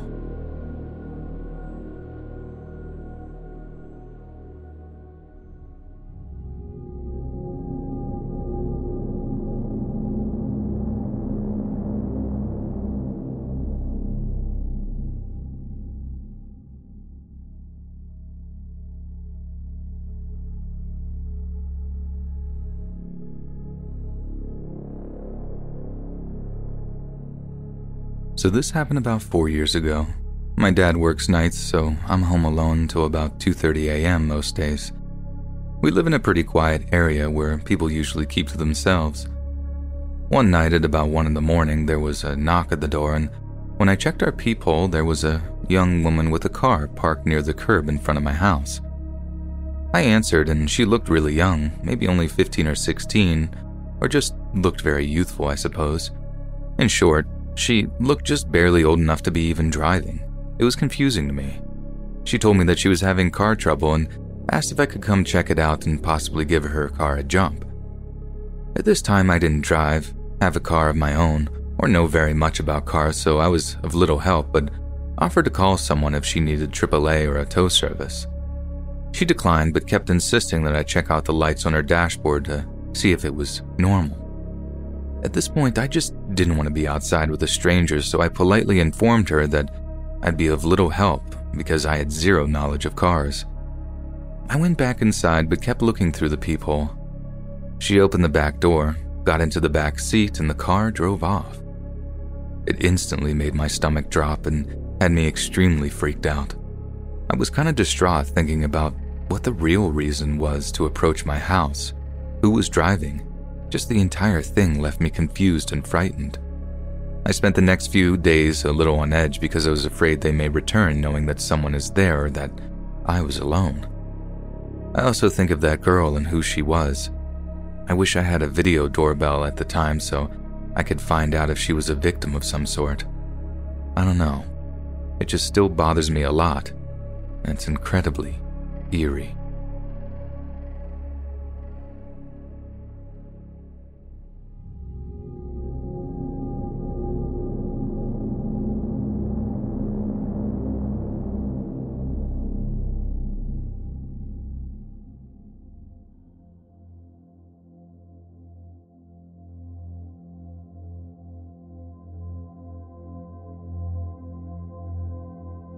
I've been running in these woods for as long as I can remember, but this might make me change my mind. The story began at six thirty p.m. I had finished eating and decided to go on a run, as usual. I always use the same path, cross the street, run for about a kilometer, and pass the gate that goes into the woods. Something important to note is that the trail I use in the forest is separated about halfway through. One path is paved and the other isn't. I usually go into the unpaved path first and then turn into the paved one after about three kilometers. Nothing ever really goes wrong. I meet some rare people walking their dogs, but other than that, I'm pretty alone. At least, I thought I was. I've been running for a while now when I heard a notification coming from my phone. An airdrop notification. Since I didn't want to make it look like I was worried, I kept running for a couple of minutes and then stopped to change the music, so to speak. I dreadfully opened the airdrop. Who was sending me stuff? I'm pretty sure that I was alone. I clicked on the drop and my heart sunk. It was a Snapchat picture of me running with the caption, "You look so good." I didn't turn around. Instead, I kept running like nothing happened until I reached a certain point. You see, the forest is surrounded by a fence to stop children from coming in unsupervised, and I didn't like that rule when I was little, so my friends and I cut a hole in it. When I was aligned with that hole, I quickly turned and buried myself into the forest, aiming for my escape. I could hear ruffling behind me, and I still didn't turn back. When I finally reached the hole, I jumped through it and absolutely booked it to the fire station that was a couple streets down. The last things I could hear when leaving the forest was an angry huff and metal meeting metal. I don't know who it was or what they wanted from me, but I never ran in that forest again.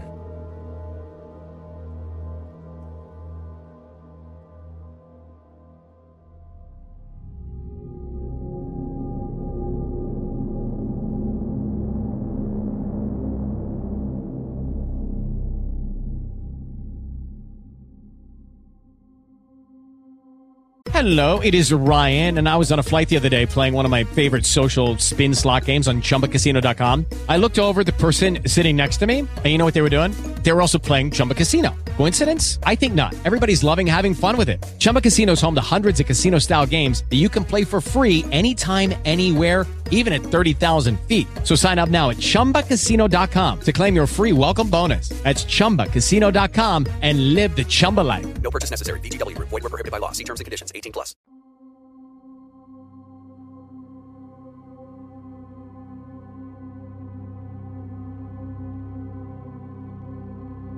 When I was nine years old, I idolized Carl Lewis and subsequently had a very short haircut like his. My family was vacationing in San Diego and we were beach hopping to swim everywhere we could. We were at Boomer Beach, just south of La Jolla Cove. It was called Boomer Beach, in my head anyway, because the waves crashed right on shore and had a lot of energy. As of today, you can no longer swim there. They've dropped large boulders to slow erosion. If you were brave enough to get in, you were undoubtedly pummeled.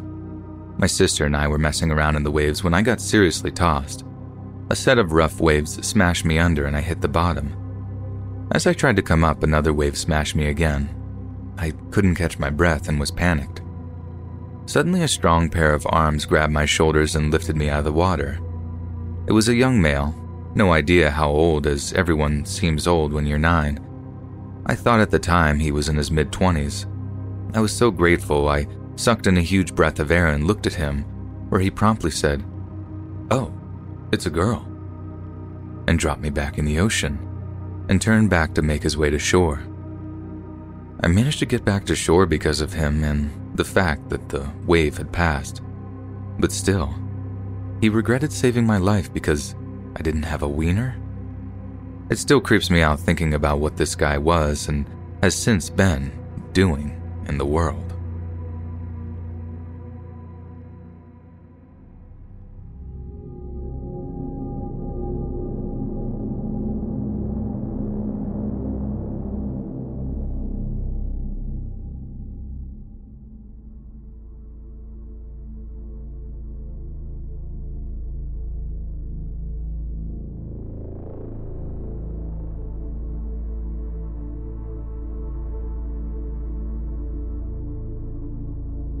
From the mid nineteen eighties to the early nineteen nineties, the rural South Korean city of Hwaseong was terrorized by a merciless and predatory serial killer. Between September of nineteen eighty-six and April of nineteen ninety-one, a total of fifteen women and girls were found bound, gagged, violated, and in most cases, strangled to death with an item of their own clothing, usually their socks, underwear, or pantyhose. The murders prompted the largest criminal investigation in South Korean history, with over twenty million man-hours spent poring over witness statements, analyzing crime scenes, and interviewing over twenty-one thousand suspected culprits. The nightmare began on September fifteenth of nineteen eighty-six, when a seventy-one-year-old woman named Lee Won-im disappeared while returning home from visiting her daughter. Four days later, her family's worst fears were confirmed when her body was found dumped on some nearby farmland. Just over a month later, twenty-five-year-old Park Yun-suk vanished after a bus ride back from Songtan. Her body was found just two days later, naked and strangled, floating in a local canal. The murders continued month after month for years. Always the same type of victim, always murdered in the same way. It was quite clear that Hwaseong had a dangerous and determined serial killer on their hands. The only trouble was, how would they go about catching him? The Hwaseong murders are notorious all over South Korea for being the country's first modern serial killer, especially in the sense that a particular modus operandi was applied to all known victims. However, the investigation was so intense and far-reaching that, after just a month's worth of police work, the list of suspects had grown to include a mind-boggling twenty-one thousand different people. On top of that, a whopping forty thousand people had their fingerprints taken, but the true list of suspects could potentially be narrowed down to the few hundred that actually had D N A samples taken from them.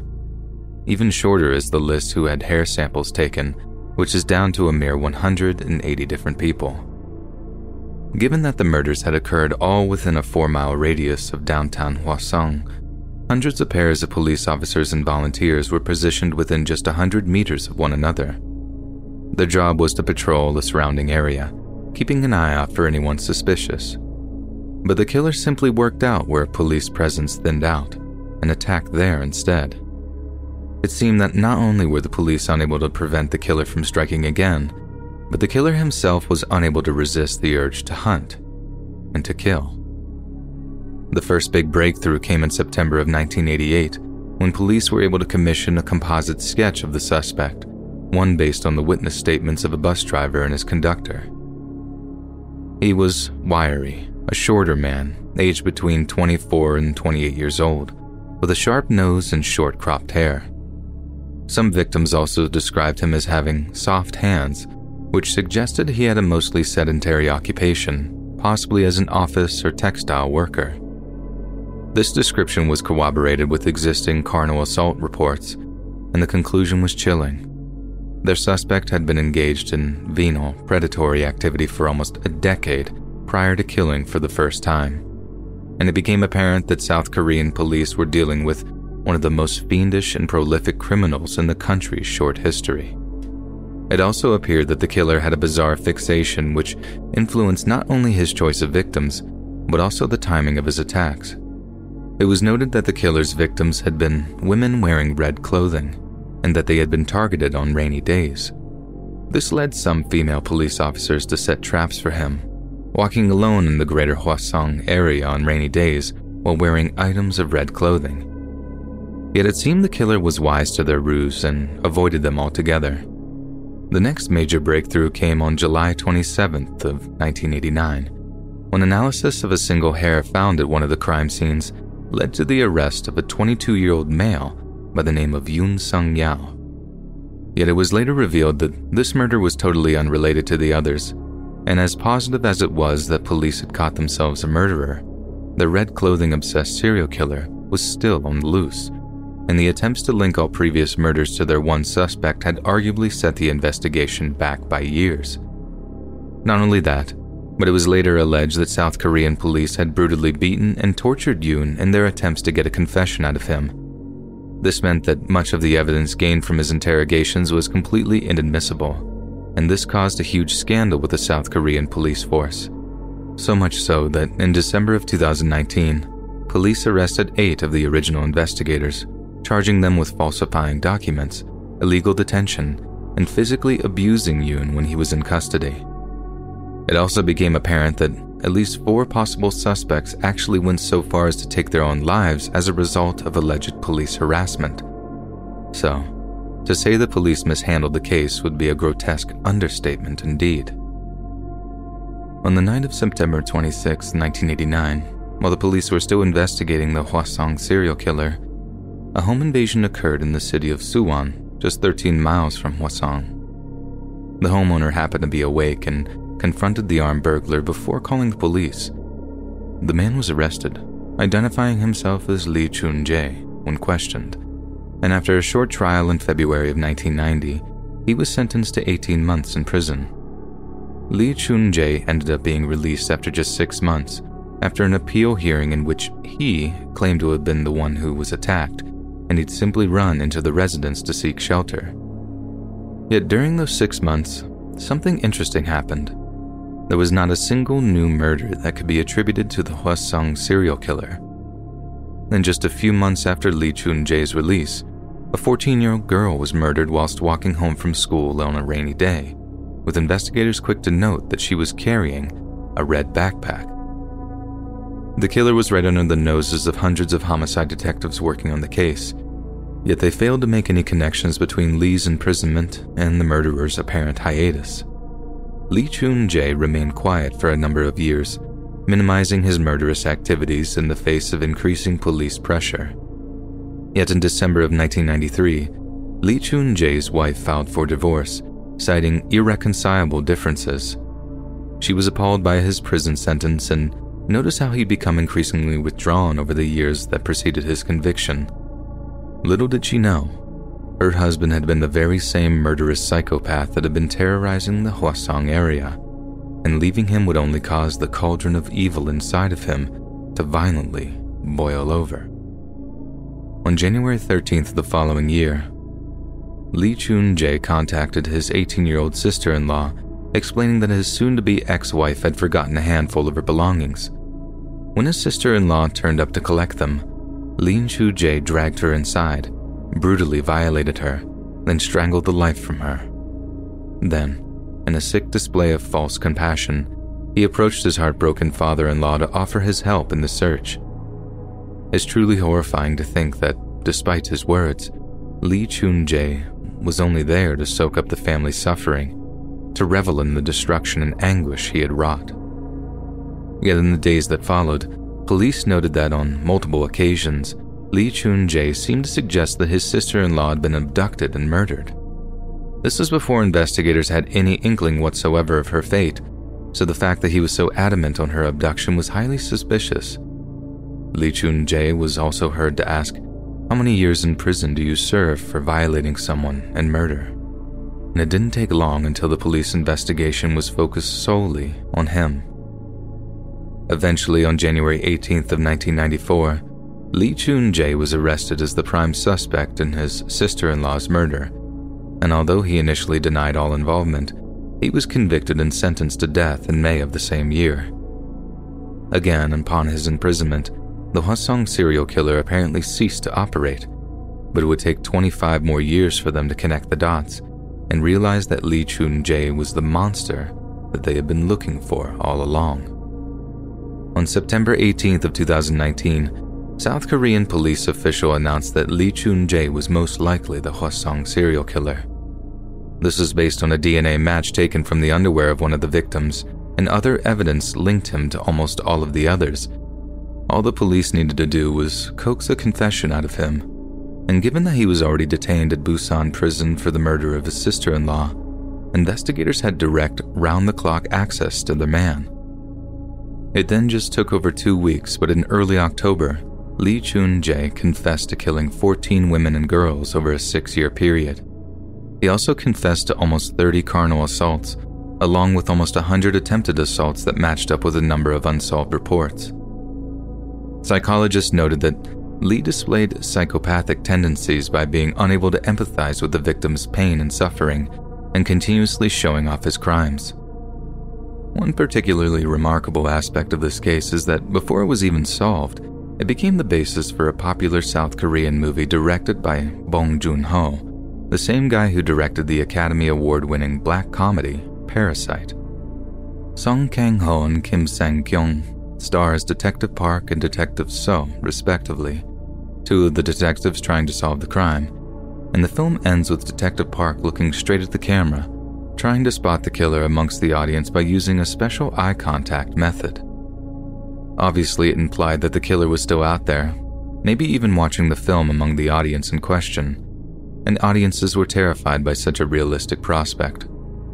Fortunately for them, Lee Chun-jae was in prison for the murder of his sister-in-law, meaning moviegoers were safe from his predatory advances.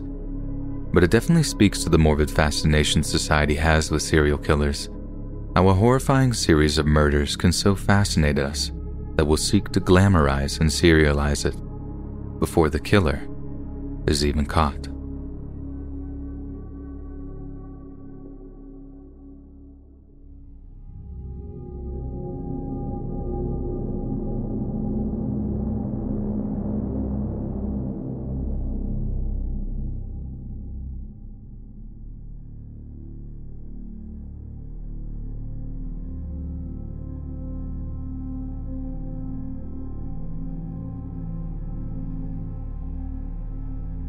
In South Korea, national election days are made public holidays so that citizens get a chance to go out and vote.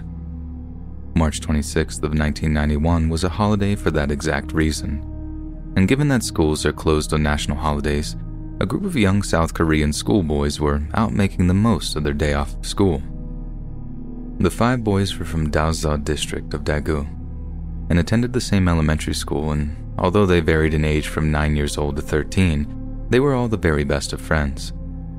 They were thirteen-year-old Yoo Cha-won, twelve-year-old Jo Ho-yeon, eleven-year-old Kim Yong-yu, ten-year-old Park Chan-in, and nine-year-old Kim Jong-sik. On that particular day, the boys decided to spend the day searching for salamander eggs in the streams of Mount Woryang on the western outskirts of Daegu. A sixth child, ten-year-old Kim Tai-yong, left the group to go home and eat, having missed breakfast that morning. But the next day, the boy discovered that his parents seemed particularly interested in where he'd last seen his friends. The boy was honest and mentioned that they'd been hunting eggs at a certain section of stream, but the answer didn't seem to satisfy. And as much as his parents were trying to protect him from it, it slowly became apparent that something had happened to his friends, something very bad indeed. In fact, none of his five friends had returned home that day, and their disappearance sparked a case that would haunt the South Korean national consciousness for years. The story made national headlines. Entire news programs were dedicated to sharing information surrounding the boys' disappearance, and South Korean President Roh Tae-woo sent over three hundred thousand police and military troops to search for the boys. They searched reservoirs, irrigation waterways, bus terminals, and stations nationwide. The fact that the boys were looking for salamander eggs was soon disregarded, as rumor and conjecture replaced salamanders with frogs. Soon the boys were looking for frog eggs. Therefore, in the national consciousness, they became the Frog Boys. Many of the Frog Boys' parents even quit their jobs to search for their children full-time, with the area they disappeared, Mount Woryang, being intensively searched more than five hundred times. A series of companies and civic groups made monetary donations totaling forty-two million won, or thirty-five thousand dollars, as a reward to those who found the boys. But in the years that followed, no one was ever able to lay claim to the reward. With a total lack of evidence or clues regarding the boys' whereabouts, Korean media outlets began to make grim speculations as to the boys' fate. Some journalists at Korea's Junang Daily News made incredibly spurious and irresponsible claims that the boys had been kidnapped by a mentally ill person, despite the fact that there was absolutely nothing to back this claim up. Police would receive hundreds of tips over the years that followed, but none would yield any significant results. The only truly intriguing tip was from a man who claimed to be responsible for the crime. This sick individual claimed to have abducted the children and was keeping them barely alive as prisoners in some unknown location. He chillingly declared that they were alive, but not well. Not much else is known about the fraudulent tipster, but he too was ruled out of the investigation as it became clear that he was only interested in conning the police and the boys' parents out of the forty-two million won reward. It took eleven years for any developments in the case, but eventually, in September of two thousand two, a man searching for acorns in Mount Woryang came across a horrifying sight. In an anonymous phone call to emergency services, the man reported that he'd stumbled across the bodies of five dead and decaying children. When police showed up to close off the crime scene, it was confirmed shortly after that the bodies belonged to those five missing schoolboys that had gone missing all those years ago. At first, investigators speculated that the boys had gotten lost before dying of hypothermia during the night. But the boys' parents completely rejected the idea, claiming their boys knew the area well enough to find their way home under any circumstances. They demanded a full inquiry into their sons' deaths, with particular focus on why some of the boys' clothes seemed to have been tied into knots. What's more, the boys were just a few minutes' walk from a village they knew well, so to their parents, it was clear that some kind of foul play was at work. Lo and behold, forensic experts later found the skulls of three of the boys had been fractured by blunt force trauma, possibly inflicted by a small metal tool. This led homicide detectives to conclude that They had been murdered by someone who, according to them, had flown into a rage. But what could have the boys done to incur such wrath? Multiple theories have cropped up over the years, some more plausible than others. One of the more likely explanations is that the boys were killed by older bullies who, upon realizing just what they'd done, fled the area and never spoke of it again. There was also a military firing range just a mile or so away from where the bodies were found, suggesting they could have possibly been hit by a stray round. However, given that the day they vanished was a national holiday, it seems unlikely that any kind of formal shooting practice would have taken place that day. Other more terrifying theories include the idea that the boys had been killed by a group of local lepers, who then extracted their livers under the assumption that consuming them would cure or otherwise alleviate the symptoms of their crippling disease. We can speculate all we want, but the fact remains that the cause of death remains a complete mystery, making the case of the murdered frog boys one of the most notorious cold cases in South Korean history.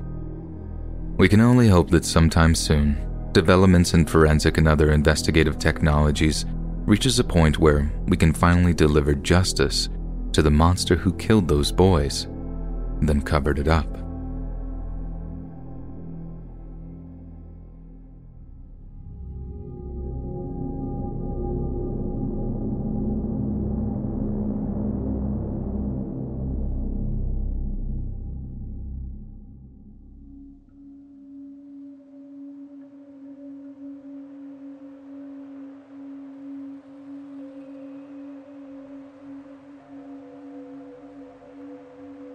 I'm a D J here in South Korea, and because English is not my first language, please excuse me if there are any mistakes here.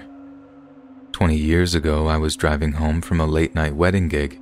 It was around four thirty a.m., and I was driving south on our equivalent of an interstate highway, when at one point, the retaining walls on each side of the highway grew very narrow due to the road snaking through mountain passes and other tunnel-like places.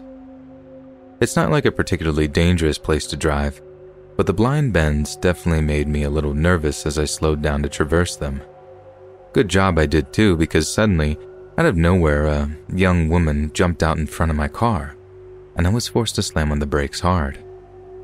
I swear I almost gave myself whiplash, but I managed to stop in time, and I was so angry that I got out of my car to shout at her. What was she even thinking that she was doing?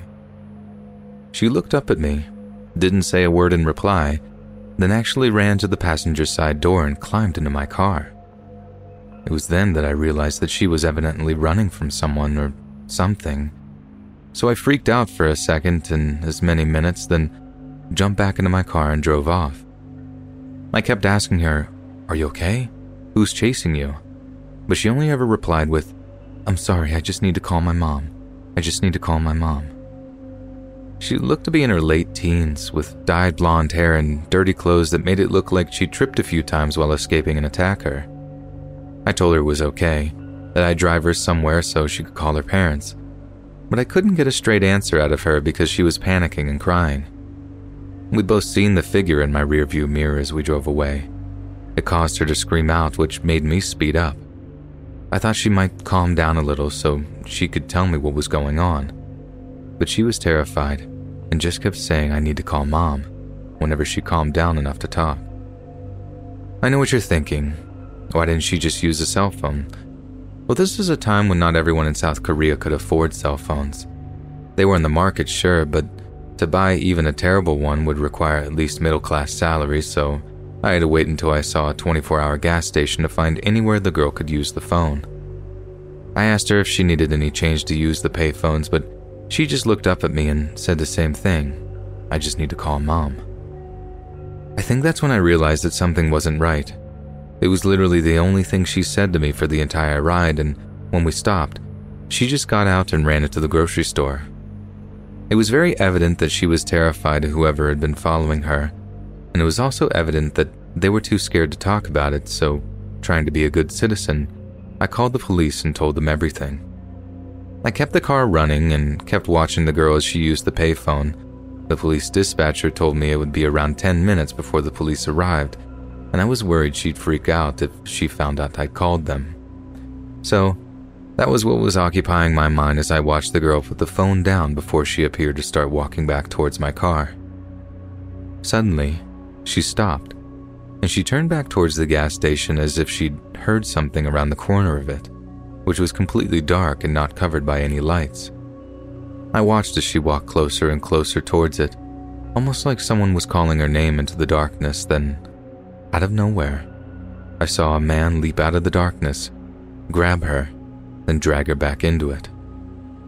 I immediately put my foot down, zooming around to where she'd been grabbed so I can illuminate the darkness with my headlights.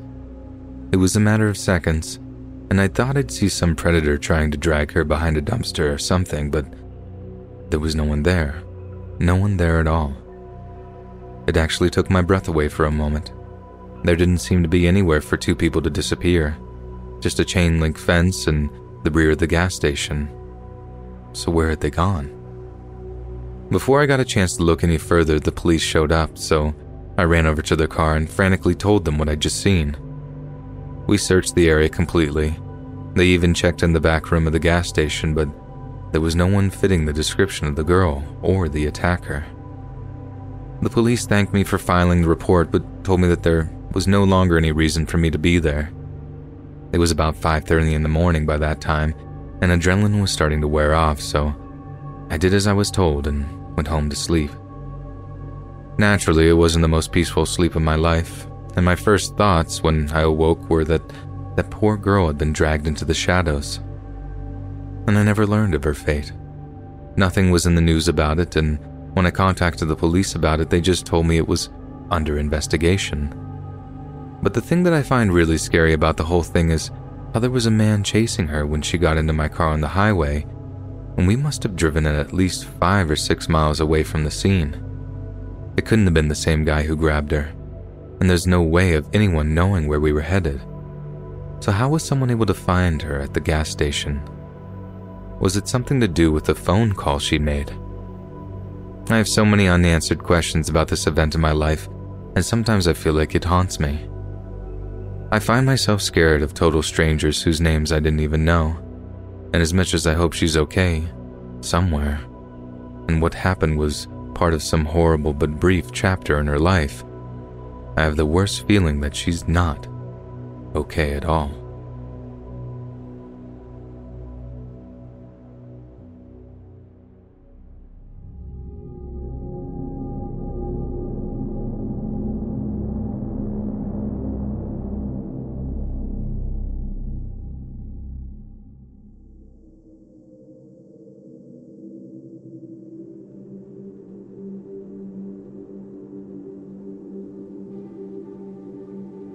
I don't want to give away too much about myself here, because I guess I could still be court-martialed for talking about this. But honestly, people need to know about stuff like this, especially in light of some of the more recent information that's been released by the government. So I work avionics on F twenty-twos for the U S Air Force, and as you can imagine, most of the work is either done outside or in some big hangar, sometimes pretty late at night too. This one time, I was stationed out in South Korea. It's the middle of the night and we're in the middle of work when we got told to go walk back into the hangar. Not unusual, of course, so we comply without a word. But then, someone orders the hangar doors closed, which raised a few eyebrows. And then, we get told to face the rear portion of the hangar and not look behind us. Anyone who's been in the military will tell you that that's not the kind of order you receive every day. But still, we just do as we're told. But then, not only do all the lights in the hangar get switched off, but the fact that it was dark behind us too meant that basically every light in the entire base had been turned off as well.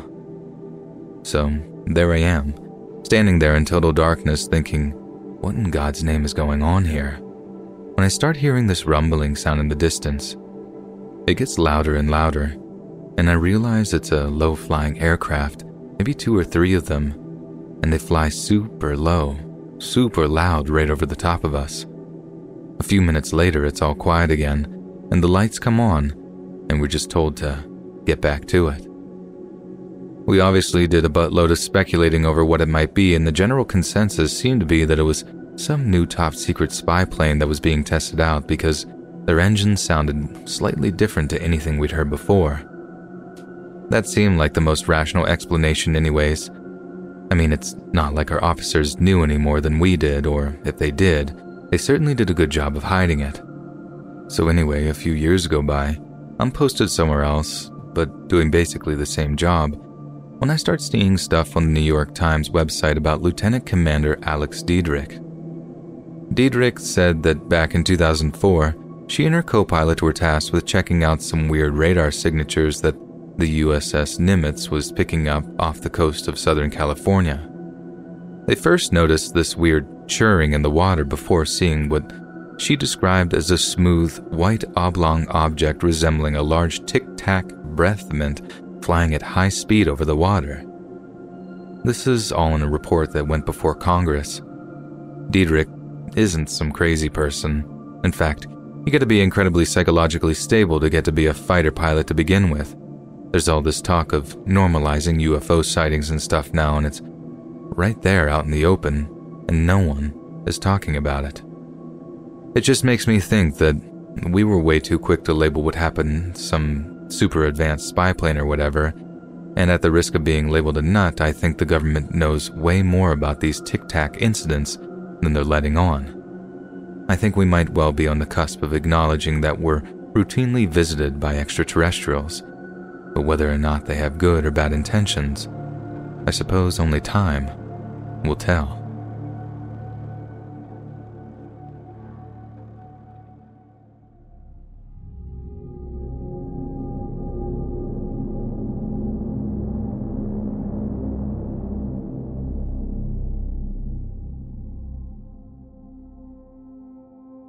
Hello, it is Ryan, and I was on a flight the other day playing one of my favorite social spin slot games on Chumba Casino dot com. I looked over at the person sitting next to me, and you know what they were doing? They were also playing Chumba Casino. Coincidence? I think not. Everybody's loving having fun with it. Chumba Casino is home to hundreds of casino-style games that you can play for free anytime, anywhere, even at thirty thousand feet. So sign up now at Chumba Casino dot com to claim your free welcome bonus. That's Chumba Casino dot com and live the Chumba life. No purchase necessary. V G W. Void where prohibited by law. See terms and conditions. eighteen plus.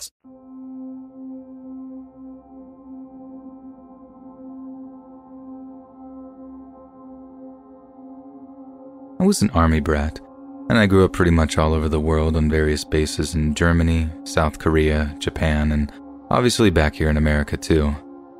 I have some pretty crazy stories from my childhood, but only one or two that are like horror movie level scary. So this is back in nineteen ninety-two. I'm about ten years old, and we'd just gotten off a plane in Pyeongtaek's Air Base in South Korea. As we're walking through one of the arrival buildings, everyone's attention is drawn to what looked like a service lift because a bunch of guys are cutting a hole in it with a giant saw. The whole area is cordoned off, people are freaking out, and it dawns on me that someone's actually trapped in the lift. Obviously, we didn't stand around gawking, but we found out later that a pretty horrifying thing had happened. A cleaner had been using the service lift one night after a shift to go back to the departure area where he could stash his trolley, et cetera, when the lift breaks down between floors. No problem though, right? Because the emergency help button is there to save the day. I can honestly only imagine how horrified the guy must have been when he realized that no matter how many times he pushed the button, he wasn't getting any response. The thing was busted, and since this is way before cell phones or anything, he realizes he's basically stuck in there until someone else comes along to use the service elevator. Only, he's in the middle of a night shift, and no matter how loud he screams or pounds on the door, no one seems to be able to hear him. Apparently, he wasn't scheduled to be on shift until a whole twenty-four hours later, so no one thought to look for him. His coworkers just roll up and assume everything is okay, only realizing something's amiss when the service elevator doesn't work. But by that point, he's been trapped inside the elevator for more than eighteen hours, and he's getting pretty desperate. He's drank water from his own mop bucket, bearing in mind it's the middle of summer and super hot everywhere, and he's been pounding on the doors, but still no one seems to hear him. So his coworkers know the elevator is busted. They just don't know that he's trapped inside of it, so there's no mad rush to get an engineer or a mechanic out to check on it. forty-eight hours pass, there's still no engineer to fix the elevator, and they still have no idea where their coworker is. Some of them figured he'd gone into the city to spend his paycheck and hadn't managed to get back in time. But meanwhile, this cleaner had been trapped in a service elevator for two straight days. He's starving, he's sick from drinking mop bucket water, and he's had to use one corner of the elevator as a bathroom. Luckily, the engineer gets there, gets the elevator back to the ground, and that's when they realize that a guy is trapped in there after hearing his weak cries begging for help.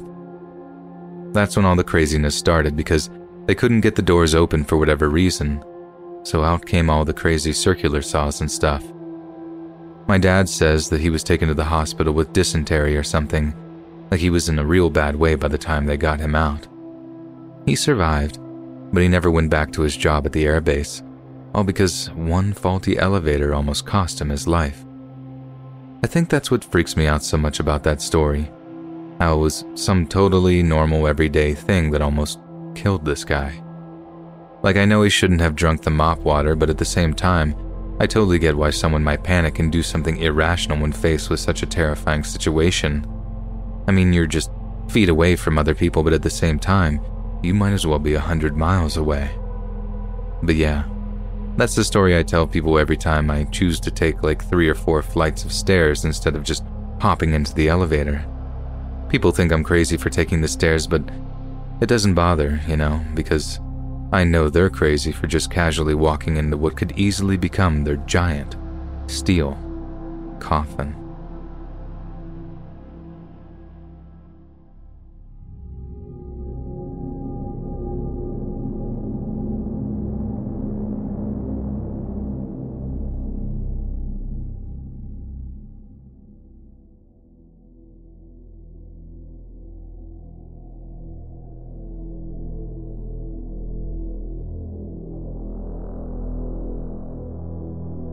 Way back in the nineteen eighties, when I was in the Navy, I was stationed out at Chinae in South Korea, which is this big old U S naval base near the city of Busan. One day we were way out at sea, performing what we'd call underway replenishments alongside an aircraft carrier. Basically, as this is when two ships would sail side by side on the same course, very close together, and rig lines and hoses between the two ships to transfer fuel and other supplies. In choppy waters, it's as risky as you can imagine, but the whole thing means you can keep carriers and battleships in the fight against a numerically superior force. Cough, the Chinese Navy, cough. So, on this occasion, right as we're running the cables and fuel lines, this little fishing trawler registered to some Russian fishing company comes trundling in between us. He's innocently like, "Hi guys, don't mind me, just doing some fishing." But every time he comes between us, we have to perform emergency breakaways so as not to put him in danger. If it happened just once, you can chalk it up to an accident. But it kept happening all morning.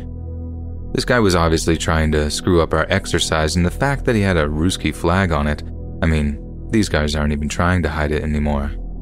But say we legit halted, boarded, then arrested the guys, not only would we look like the jerks, but Putin could just say it was an accident, silly fishermen, but evil imperialist Americans bullying the little fishing boat. Now around noon, word came down that Brass was going to deal with the trawler. We just didn't know how they were planning on doing so. The two ships split off from one another, but then for some reason, the little Russian trawler starts trailing us, like way too close for comfort too. You get civilian vessels doing some pretty dumb stuff sometimes, mostly just to check out the big cool military ships, but this little Russian dude was acting really suspiciously. I figured the carrier captain would just warn them via radio. As it turns out, he decided on a solution that was considerably more intense. Out of nowhere, we just hear this roaring sound coming out of the clouds, then four fighter jets, afterburners firing, went supersonic over us and the trawler. I wasn't actually topside when the F fourteens took off, and even if I was, we were so far from the carrier that the planes would have just looked like little specks in the distance, barely even noticeable. So at first, I had no clue if these planes were Russian, South Korean, or worse, North Korean or Chinese. I think they must have passed at less than a hundred feet above us, and believe me when I say the sound was like the very gates of hell opening. I've never heard anything like it before or since. I'm pretty sure none of us had. Those four sonic booms in quick succession, you felt each one in your chest, like it was legitimately sounding like the entire world was breaking into pieces. The carrier's captain didn't want to clue the fishing vessel into what he was doing, so he deployed with F fourteens without telling anyone on our ship. I think this caused some contention between the two commanders following the exercise, but it was definitely exceptional circumstances. They definitely thought the Russian fishing vessel was spying on them. So to my knowledge, there was no disciplinary proceedings that followed. For about fifteen seconds, it was absolute mayhem. I knew one boot, who shall remain nameless, who literally wet his pants. He was that scared. And then as soon as we realized it was our own F fourteens, we all just fell on our butts with relief. The trawler, on the other hand, there was no relief for them. They turned tail and sailed off at flank speed before our planes could hit them with more sonic booms. I saw some awesome display of power during my time in the Navy, but that was the only time I found out what it might be like to be on the receiving end of some of our weapon systems. And let me tell you, it was just about one of the most terrifying experiences of my life.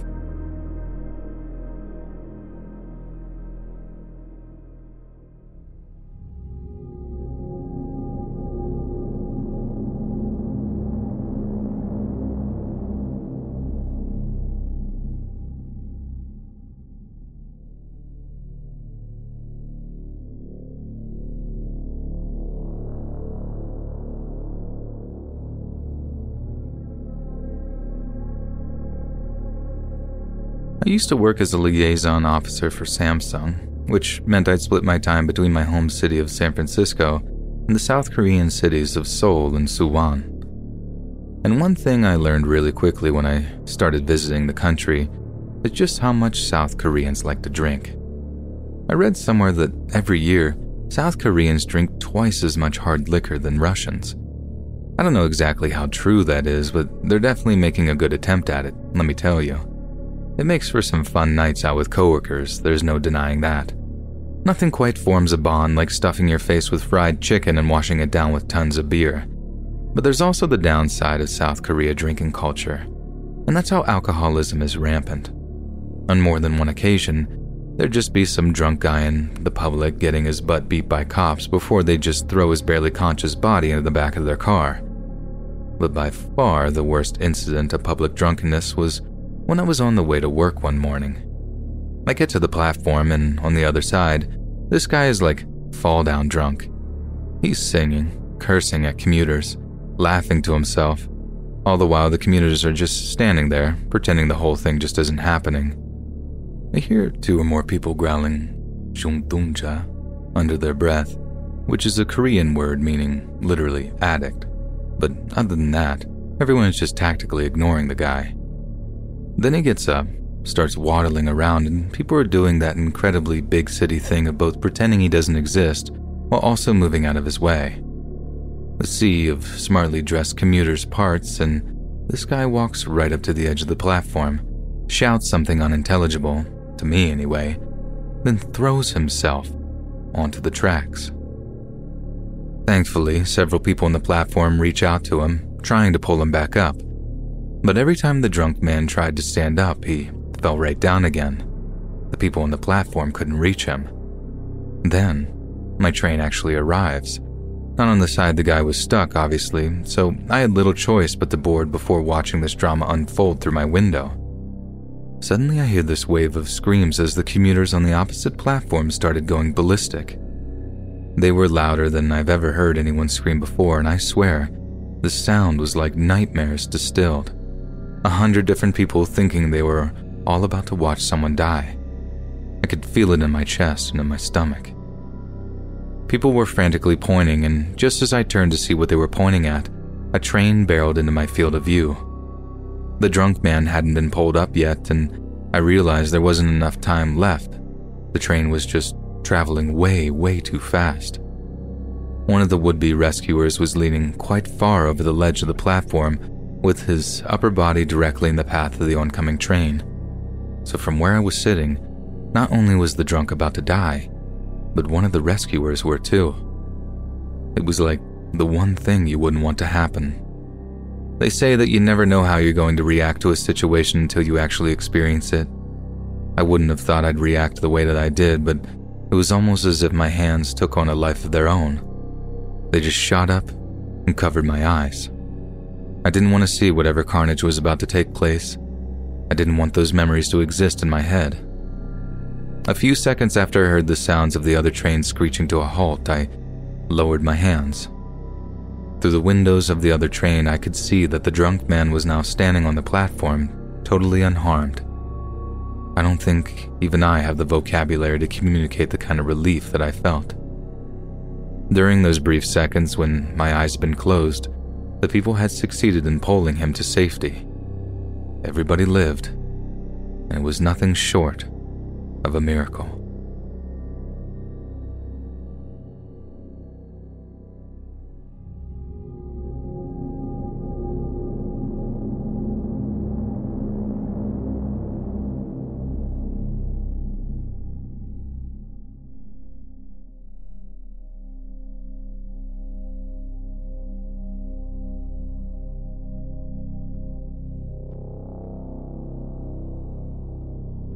This happened while living in my parents' house about ten years ago, and for context, I grew up in Seoul, South Korea.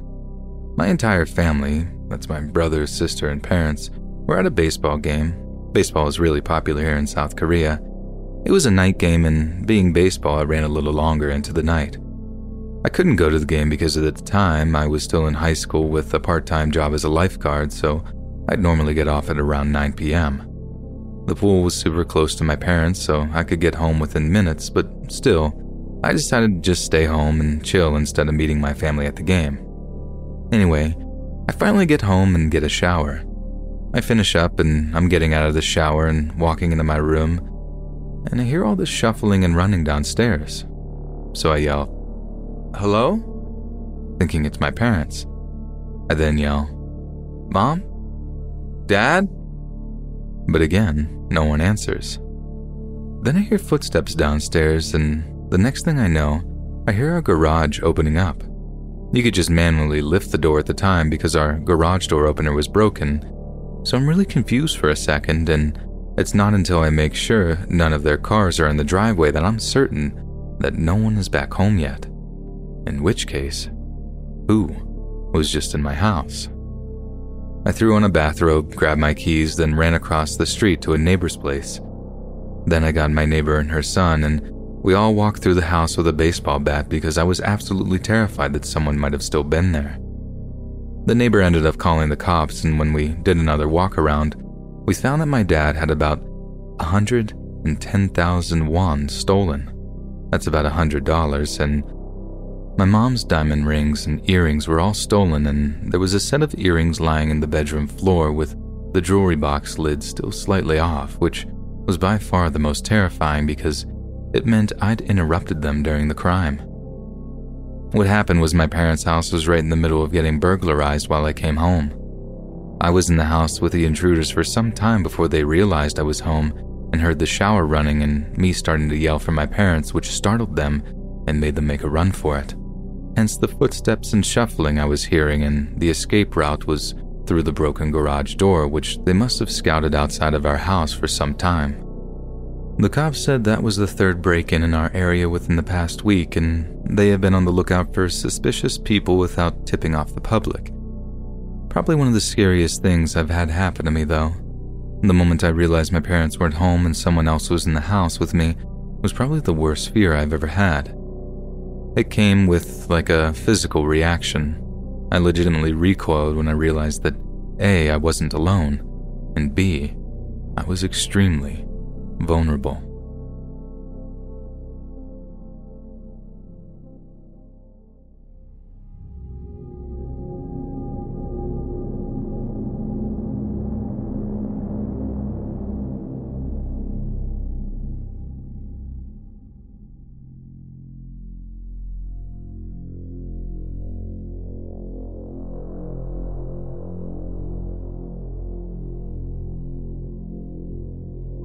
I went traveling around Asia a few years ago, mostly Korea and Japan, and in Korea I did most of my traveling by train.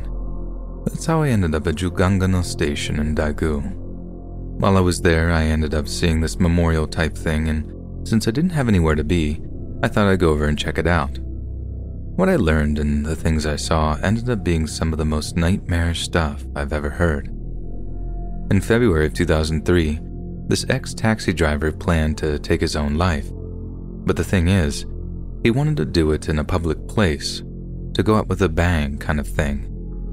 So he goes down into the subway with two big milk cartons of gas or whatever, then tries to set himself on fire. Naturally, other passengers freak out and try to stop the guy, because who wants to watch a guy burn to death on their morning work run? But then in a commotion, one of the cartons gets spilled, the guy drops his lighter, and the whole train car gets set on fire. Then, I'm not one hundred percent sure how this happened, but the driver doesn't tell the passengers about the fire for whatever reason, so even though there's smoke and stuff, most of the passengers stay put. Then when the driver learns how bad the fire is, he just bails and takes the train's master key with him, which turned off all the electricity, but also ended up sealing all of the passengers on the burning train. The smoke and fire killed almost two hundred people, and I think the train company or the government tried to, like, cover the whole thing up afterward. It was a huge scandal, and I think the driver only narrowly avoided getting the death penalty for his actions. There's actually like a safety-themed theme park in Daegu as a result, and the whole thing is supposed to be a fun way of teaching people about basic health and safety stuff. But the memorial at Jugangano is seriously one of the most haunting things I've ever seen in my life. There's all this info about the tragedy in both Korean and English, and although the whole subway has been reconstructed after the fire, they preserved this big chunk of wall from the old station. It has a bunch of payphones on it, all burned up and melted from the heat, but the worst things are the messages that people wrote on the walls. After the fire, the families of the victims went down to the burned-out station to write messages to their dead relatives in chalk on the walls. I can't even imagine having to go through something like that, and the whole time I was on the subway from that point on, I couldn't stop thinking about it. Every little light flicker or bump had me practically breaking out in a nervous sweat, and I was really grateful for Tokyo's tram and bus network, which helped me do a little bit more sightseeing while on the move.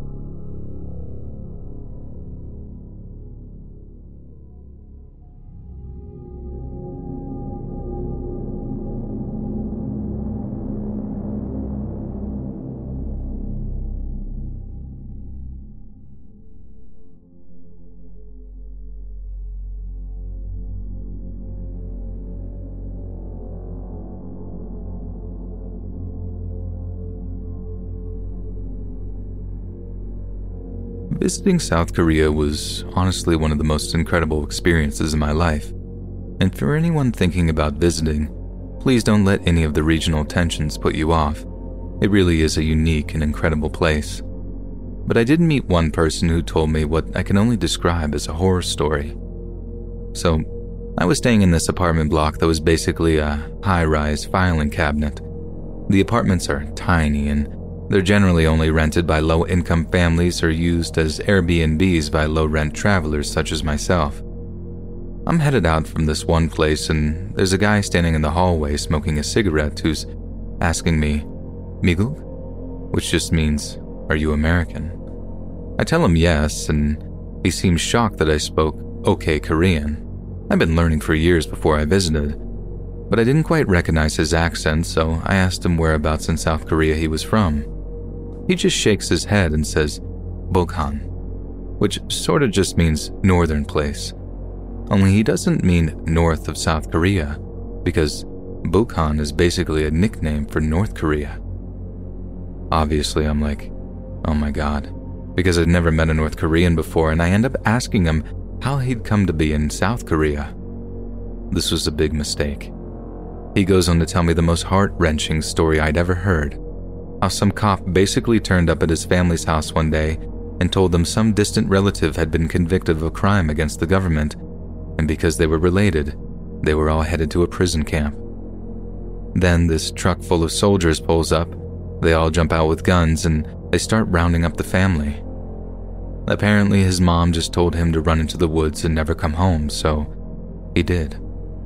After that, he said he didn't want to talk about it anymore, but not before adding that his escape meant that his family were most certainly dead. Which, I get it, man. I wouldn't want to talk about it either. It's just awful thinking you can be in Seoul in this incredibly vibrant, bustling place, and less than thirty miles away, there's a country where people are starving, where their lives are like something out of an actual nightmare.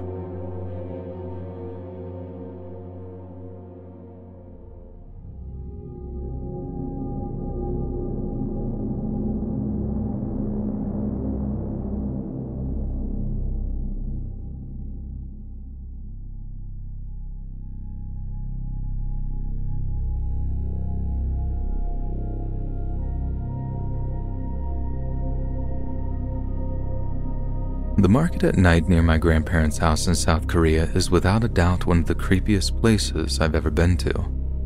For context, I am Korean American, so I've visited South Korea at least once a year since I was a kid.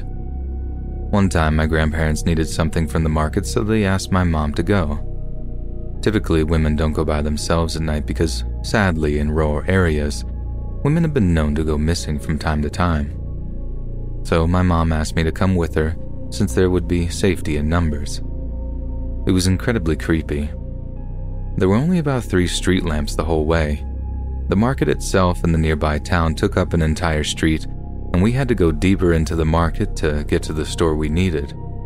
There wasn't a single woman or kid, only grown men staring at us while they had a drink or cigarette, and all they did was stare at us, shaking their heads and saying mean things in Korean under their breath.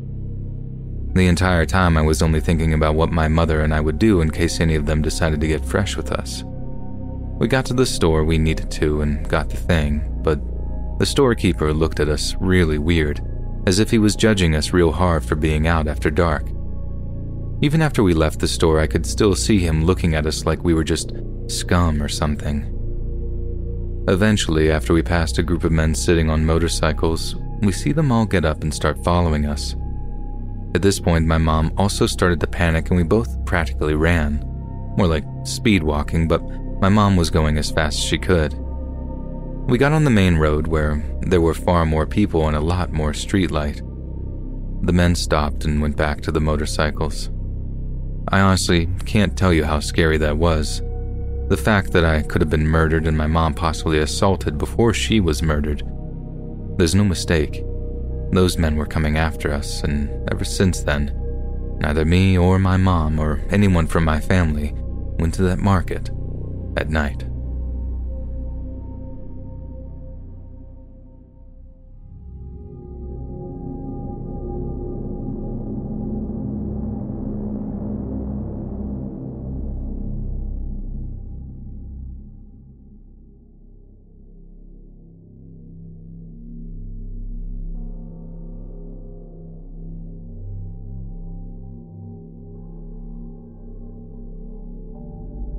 As firefighters rushed to the scene, none of them had a clue what they were soon to discover. It was just after five thirty a.m. on December thirtieth, nineteen ninety-nine, when a nine one one call brought them to the scene of a house fire in rural Welsh, Oklahoma. Inside the now burned-out home, the charred remains of Kathy Freeman were found. She had been shot in the head. At first, law enforcement believed Kathy's husband, Danny Freeman, had killed his wife and fled with his daughter, Ashley, and her friend, Laura Bible, after starting the fire, despite the Freeman car still sitting in the driveway with the keys inside. Things changed on December thirty-first when Bible's parents, Lorene and Jay, returned to the scene and found another set of remains in the rubble. The remains were ruled to be those of Danny. He too had been shot in the head. Authorities would search the scene a second time in hopes of finding the bodies of Ashley and Laura, but no one else was ever discovered. The night prior to the deadly fire, Ashley and Laura spent the evening together celebrating Freeman's sixteenth birthday. Not wanting to end the fun quite yet, Laura got permission to spend the night with Ashley. This would be the final time either girl would be heard from or seen again. At some point in the wee hours of December the thirtieth, a nightmare would come to life. No one will ever know for sure what happened that terrible night, but Loreen Bible never gave up hope that her daughter and Ashley would be found alive one day. Over fifteen years passed, and authorities kept the case alive. Unsolved Mysteries in America's Most Wanted would feature the case on their shows in two thousand and two thousand one. H L N even included the story in a four-part series titled Hell in the Heartland. It was released in July of twenty twenty. The period between the night of the fire and now have not been without their moments of hope and disappointment.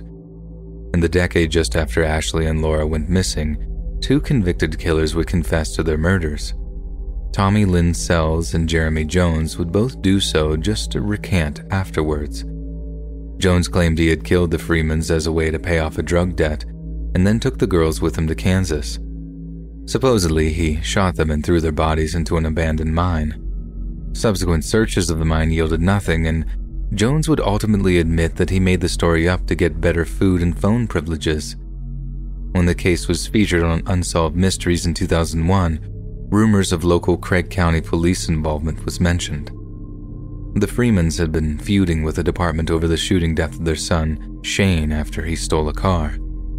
Despite ruling the death justifiable, the family threatened to file a wrongful death suit against them. Danny's brother, Dwayne, went as far as to claim Danny had told him that deputies had been intimidating him just before his and his wife's death. Then, in April of two thousand eighteen, almost twenty years later, justice would finally be served. Ronnie Dean Busick, sixty-six, was arrested and charged with four counts of first-degree murder. Two other suspects who had since died were also identified, Warren Philip Welsh the second and David Pennington.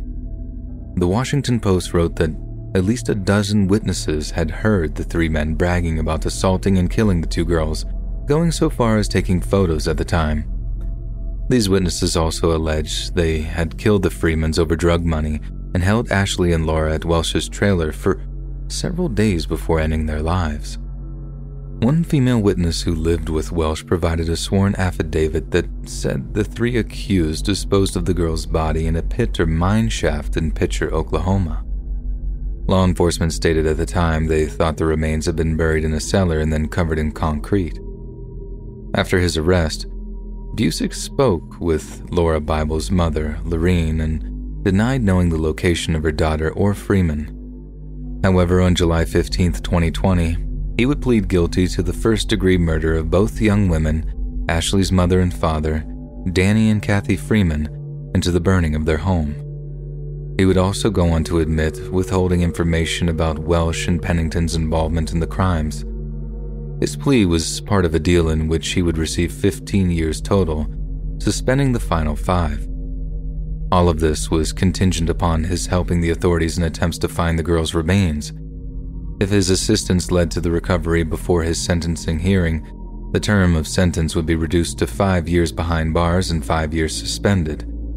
He would, of course, also get credit for the time that he had already served. This deal was likely a hard thing to swallow for the victim's remaining family, but they were looking forward to finally getting their girls home. It seemed as though Busick was going to hold up his end. Acting on information from him, investigators searched and excavated a home in Pitcher, Oklahoma. Sadly, though, nothing was found. Because of this, the judge gave Busick the full term of fifteen years, requiring a full ten years be spent in prison.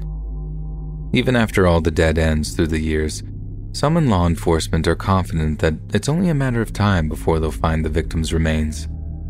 Maybe prison will give Busick the opportunity to reflect on his despicable actions, and he'll finally give the cops what they need to find Ashley and Laura. I'm not going to hold my breath, though. Relying on a psychopathic mass murderer to have a change of heart is like expecting a lion to become a vegetarian. It's just not something they do. If you have any information, no matter how small, call your local law enforcement. Perhaps one of you out there right now has what we need to give everyone affected by this horrible crime the peace they deserve. Let's bring Ashley and Laura home today.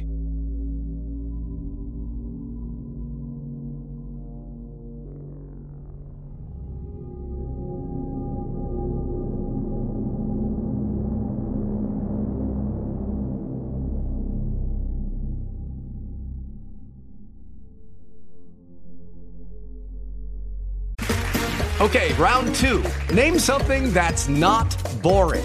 A laundry? Ooh, a book club. Computer solitaire, huh? Ah, oh, sorry. We were looking for Chumba Casino. That's right. Chumba Casino dot com has over one hundred casino-style games. Join today and play for free for your chance to redeem some serious prizes. Chumba Casino dot com. No purchase necessary. Void where prohibited by law. eighteen plus terms and conditions apply. See website for details.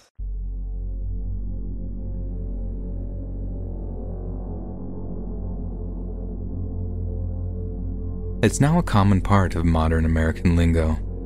Some lighthearted video game developers even created a very controversial game series based solely on this one short phrase, going postal. It's a term that we are all well aware of and may even use from time to time. But do you know where the phrase originated? If you were alive and paying attention in the nineteen eighties and nineties, you may know it was a tempestuous time of economic and political struggle. It was also a period that gave birth to the mass shooting, at workplaces in particular. No other workplace seemed to play host to more of these than the post office. It was almost as if you couldn't turn the news back then without seeing another report of a postal worker shooting up his job site. Just in the nineties alone, six different post office-related shootings occurred.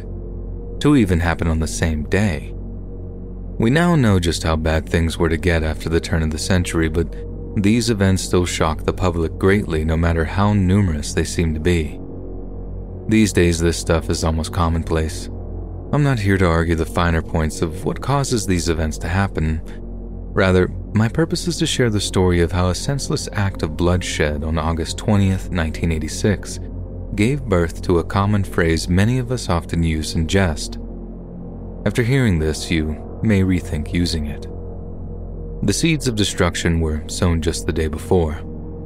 Although there is no real consensus as to Patrick Sherrill's work performance, we do know his supervisors, Bill Bland and Richard Essard Junior, did reprimand him for something that day. Sherrill was a relief carrier, which meant that he lacked the job stability many of his coworkers with regular routes and more seniority enjoyed. This may have played on his mind and been a small part of what caused his break. Regardless of his supposed reasons, when he arrived at work the following day, he was determined to wreak vengeance on all those he felt had wronged him. In order to do this, Sherrill carried with him a Colt nineteen eleven, a Remington nineteen eleven, and a twenty-two caliber Ruger M K two pistol. Shortly after seven a.m., he would claim his first victim, Supervisor Richard Essard Junior Soon after killing Essard, Sherrill went into search of the other supervisor, Bill Bland. Fortunately for Bland, he had overslept and didn't arrive until the shooting had ended. Not finding Bland, he sought out co-worker Paul Michael Rockney and took his life. This was just the beginning, however. For the next several minutes, Bland would calmly walk through the crowded post office sorting room, shooting and reloading until he was left with one last bullet. Finding himself with no other options, Sherrill would turn the gun on himself. Out of the hundred or so employees present that day, fourteen would die at the scene and another six required hospitalization. On May twenty-ninth, nineteen eighty-nine, a time when the shootings were still very fresh on America's mind, a monument to those who lost their lives was erected outside the post office south entrance. The memorial includes the bronze statues of a man and woman standing atop a pillar in the center of a fountain, holding a ribbon of which the bow is attached at its base. Although it may sound complex, it is actually very tasteful. The Edmond community joined with the U S P S to build the monument. The bronze statues were created by sculptor Richard Munoz. Each year, and in particular the twenty-fifth and thirtieth anniversary of the murders, people gathered from all around the world to honor the memories of those who lost their lives on that horrific morning. Below, I've included the list of those who were killed or injured that morning.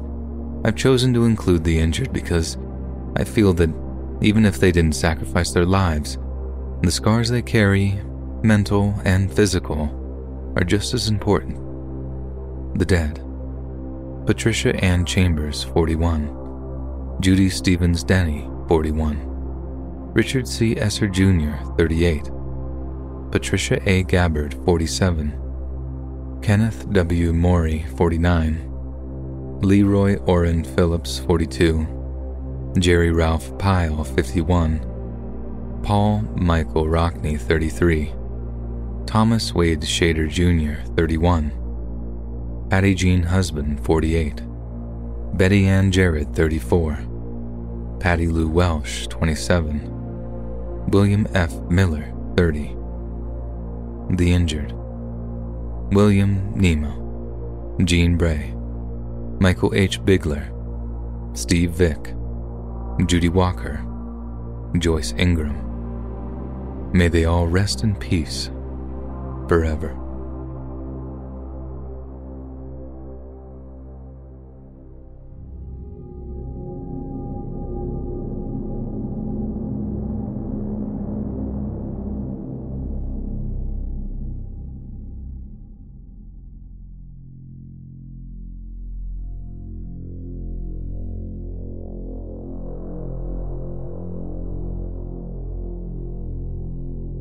The first body would be discovered in the summer of nineteen ninety-nine. Last seen in Lawton, the nude body of twenty-eight-year-old Jane Marie Chafton was found floating in Sandy Bear Creek. Her body had been in the water too long to yield any real evidence, but there was at least enough to determine it had been a homicide. Law enforcement had no solid suspect at the time. Chafton's profession resulted in a far larger suspect pool than usual. Like many of the escorts working the area along Cache Road, her drug habit put her in contact with a large number of unsavory characters. Just a few months later in October, another female went missing. Her friends and loved ones hoped that twenty-five-year-old Cassandra Lee Ramsey had gotten clean and off the streets. Sadly, five months later, their hopes would be dashed when Cassandra's body was found discovered under a bridge in Jefferson County. Her death, too, was ruled a homicide. To some in law enforcement, it was beginning to look like a serial killer was at work. In total, five escorts would be killed by the Lawton serial killer. The following are the names of his assumed victims: Jane Marie Chafton, twenty-eight, Cassandra Lee Ramsey, twenty-five, Mandy Ann Raitt, twenty-one, Janice Marie Buono, twenty-nine, Pamela Dawn Woodring, thirty-four. In addition to these five, some believe seventeen-year-old Tanya Marie Hook also fell prey to the murderer. She lived on Cache Road and disappeared in two thousand three. Her remains were found in a ditch five years later near the town of Cole. In each homicide, the women had been stripped and dumped in bodies of water. Almost all had drugs in their systems. Once a consensus was reached among investigators, it was determined that the same person or persons had committed their string of crimes between nineteen ninety-nine and two thousand three. All of the women were from Lawton. The most recent to move there was Pamela Woodring, who had just arrived after a stint in prison. The rest had lived in the city for some time. The few witnesses the police were able to find suffered from credibility issues as they were criminals and addicts themselves. After the final murder in two thousand three, the case went cold. As serial murderers are known to do, detectives feared their perpetrator had moved on to another city and a whole new group of women were about to lose their lives. Serial killers can be a notoriously hard group to track. Many of them, including this one, often pick people who are in desperate situations like drug addiction and selling their bodies. These same communities are largely ignored by society. If they do die or come up missing, unfortunately few people care. Despite this, authorities did have a few theories. John Robert Williams is a long-haul trucker who was arrested in two thousand four for the murder of twenty-year-old escort Nikki Hill in Mississippi. His girlfriend, Rachel Cumberland, was charged as his accomplice. While in prison, Williams claimed to have killed upwards of thirty truck stop escorts over a span of two decades. Some of these poor women were from Oklahoma. In two thousand three, an escort out of Oklahoma City, Jennifer Hyman, was found dead under a bridge in the Tallahatchie River in Mississippi. Williams and Cumberland were charged in this case, but those charges were later dismissed due to lack of evidence. Despite the lack of evidence, Williams has been implicated in at least nine other murders, including some from Oklahoma. Many of those Oklahomans were escorts, and their bodies were found in shockingly similar conditions as the victims in Lawton. Because of the proximity of victims to the highway, Williams became known as the I forty killer. Some speculate that Williams may have started his spree in Lawton because of the similarities. The timelines also match up. Having stopped in Lawton in two thousand three, just around the time the Oklahoma City and other murders began. Although Williams was only charged in a small number of these murders and only convicted in the Nikki Hill case, there is no reason to believe he and his accomplice aren't involved in scores more. Sadly to say, there's just no evidence available to prove it. Even with all that, the Lawton crimes could possibly have no connection to Williams whatsoever. It's possible they were committed by someone else, perhaps a local even. Then again, the trucker angle may not be such a bad theory after all. The job offers plenty of opportunities to dump bodies en route. Not to mention, if most of the victims were escorts, many work truck stops on a regular basis, giving a killer ready access to his prey. Whether the killer proves to be a trucker or a deranged local, six women lost their lives to a bloodthirsty killer. For the sake of the families, the rule of law, and of course the women themselves, let's hope some new information comes forward. No matter their weaknesses, at the end of the day, these women were human beings. Nobody should be murdered and tossed away like a piece of garbage. They deserve just as much compassion as anybody else does, but even more, they deserve justice.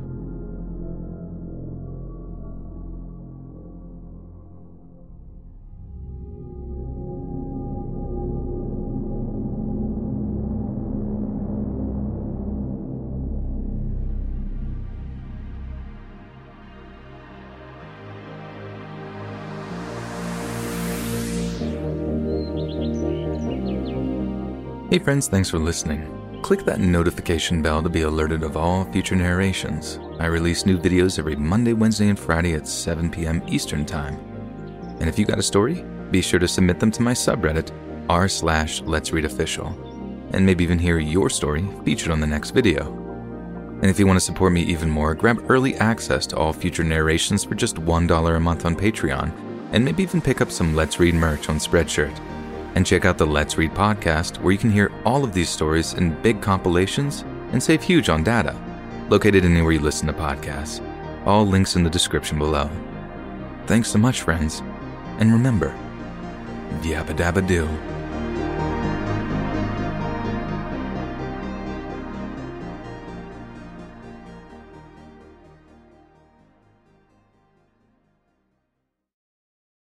Judy was boring. Hello. Then Judy discovered Chumba Casino dot com. It's my little escape. Now Judy's the life of the party. Oh, baby, mama's bringing home the bacon. Whoa, take it easy, Judy. The Chumba life is for everybody. So go to Chumba Casino dot com and play over one hundred casino-style games. Join today and play for free for your chance to redeem some serious prizes.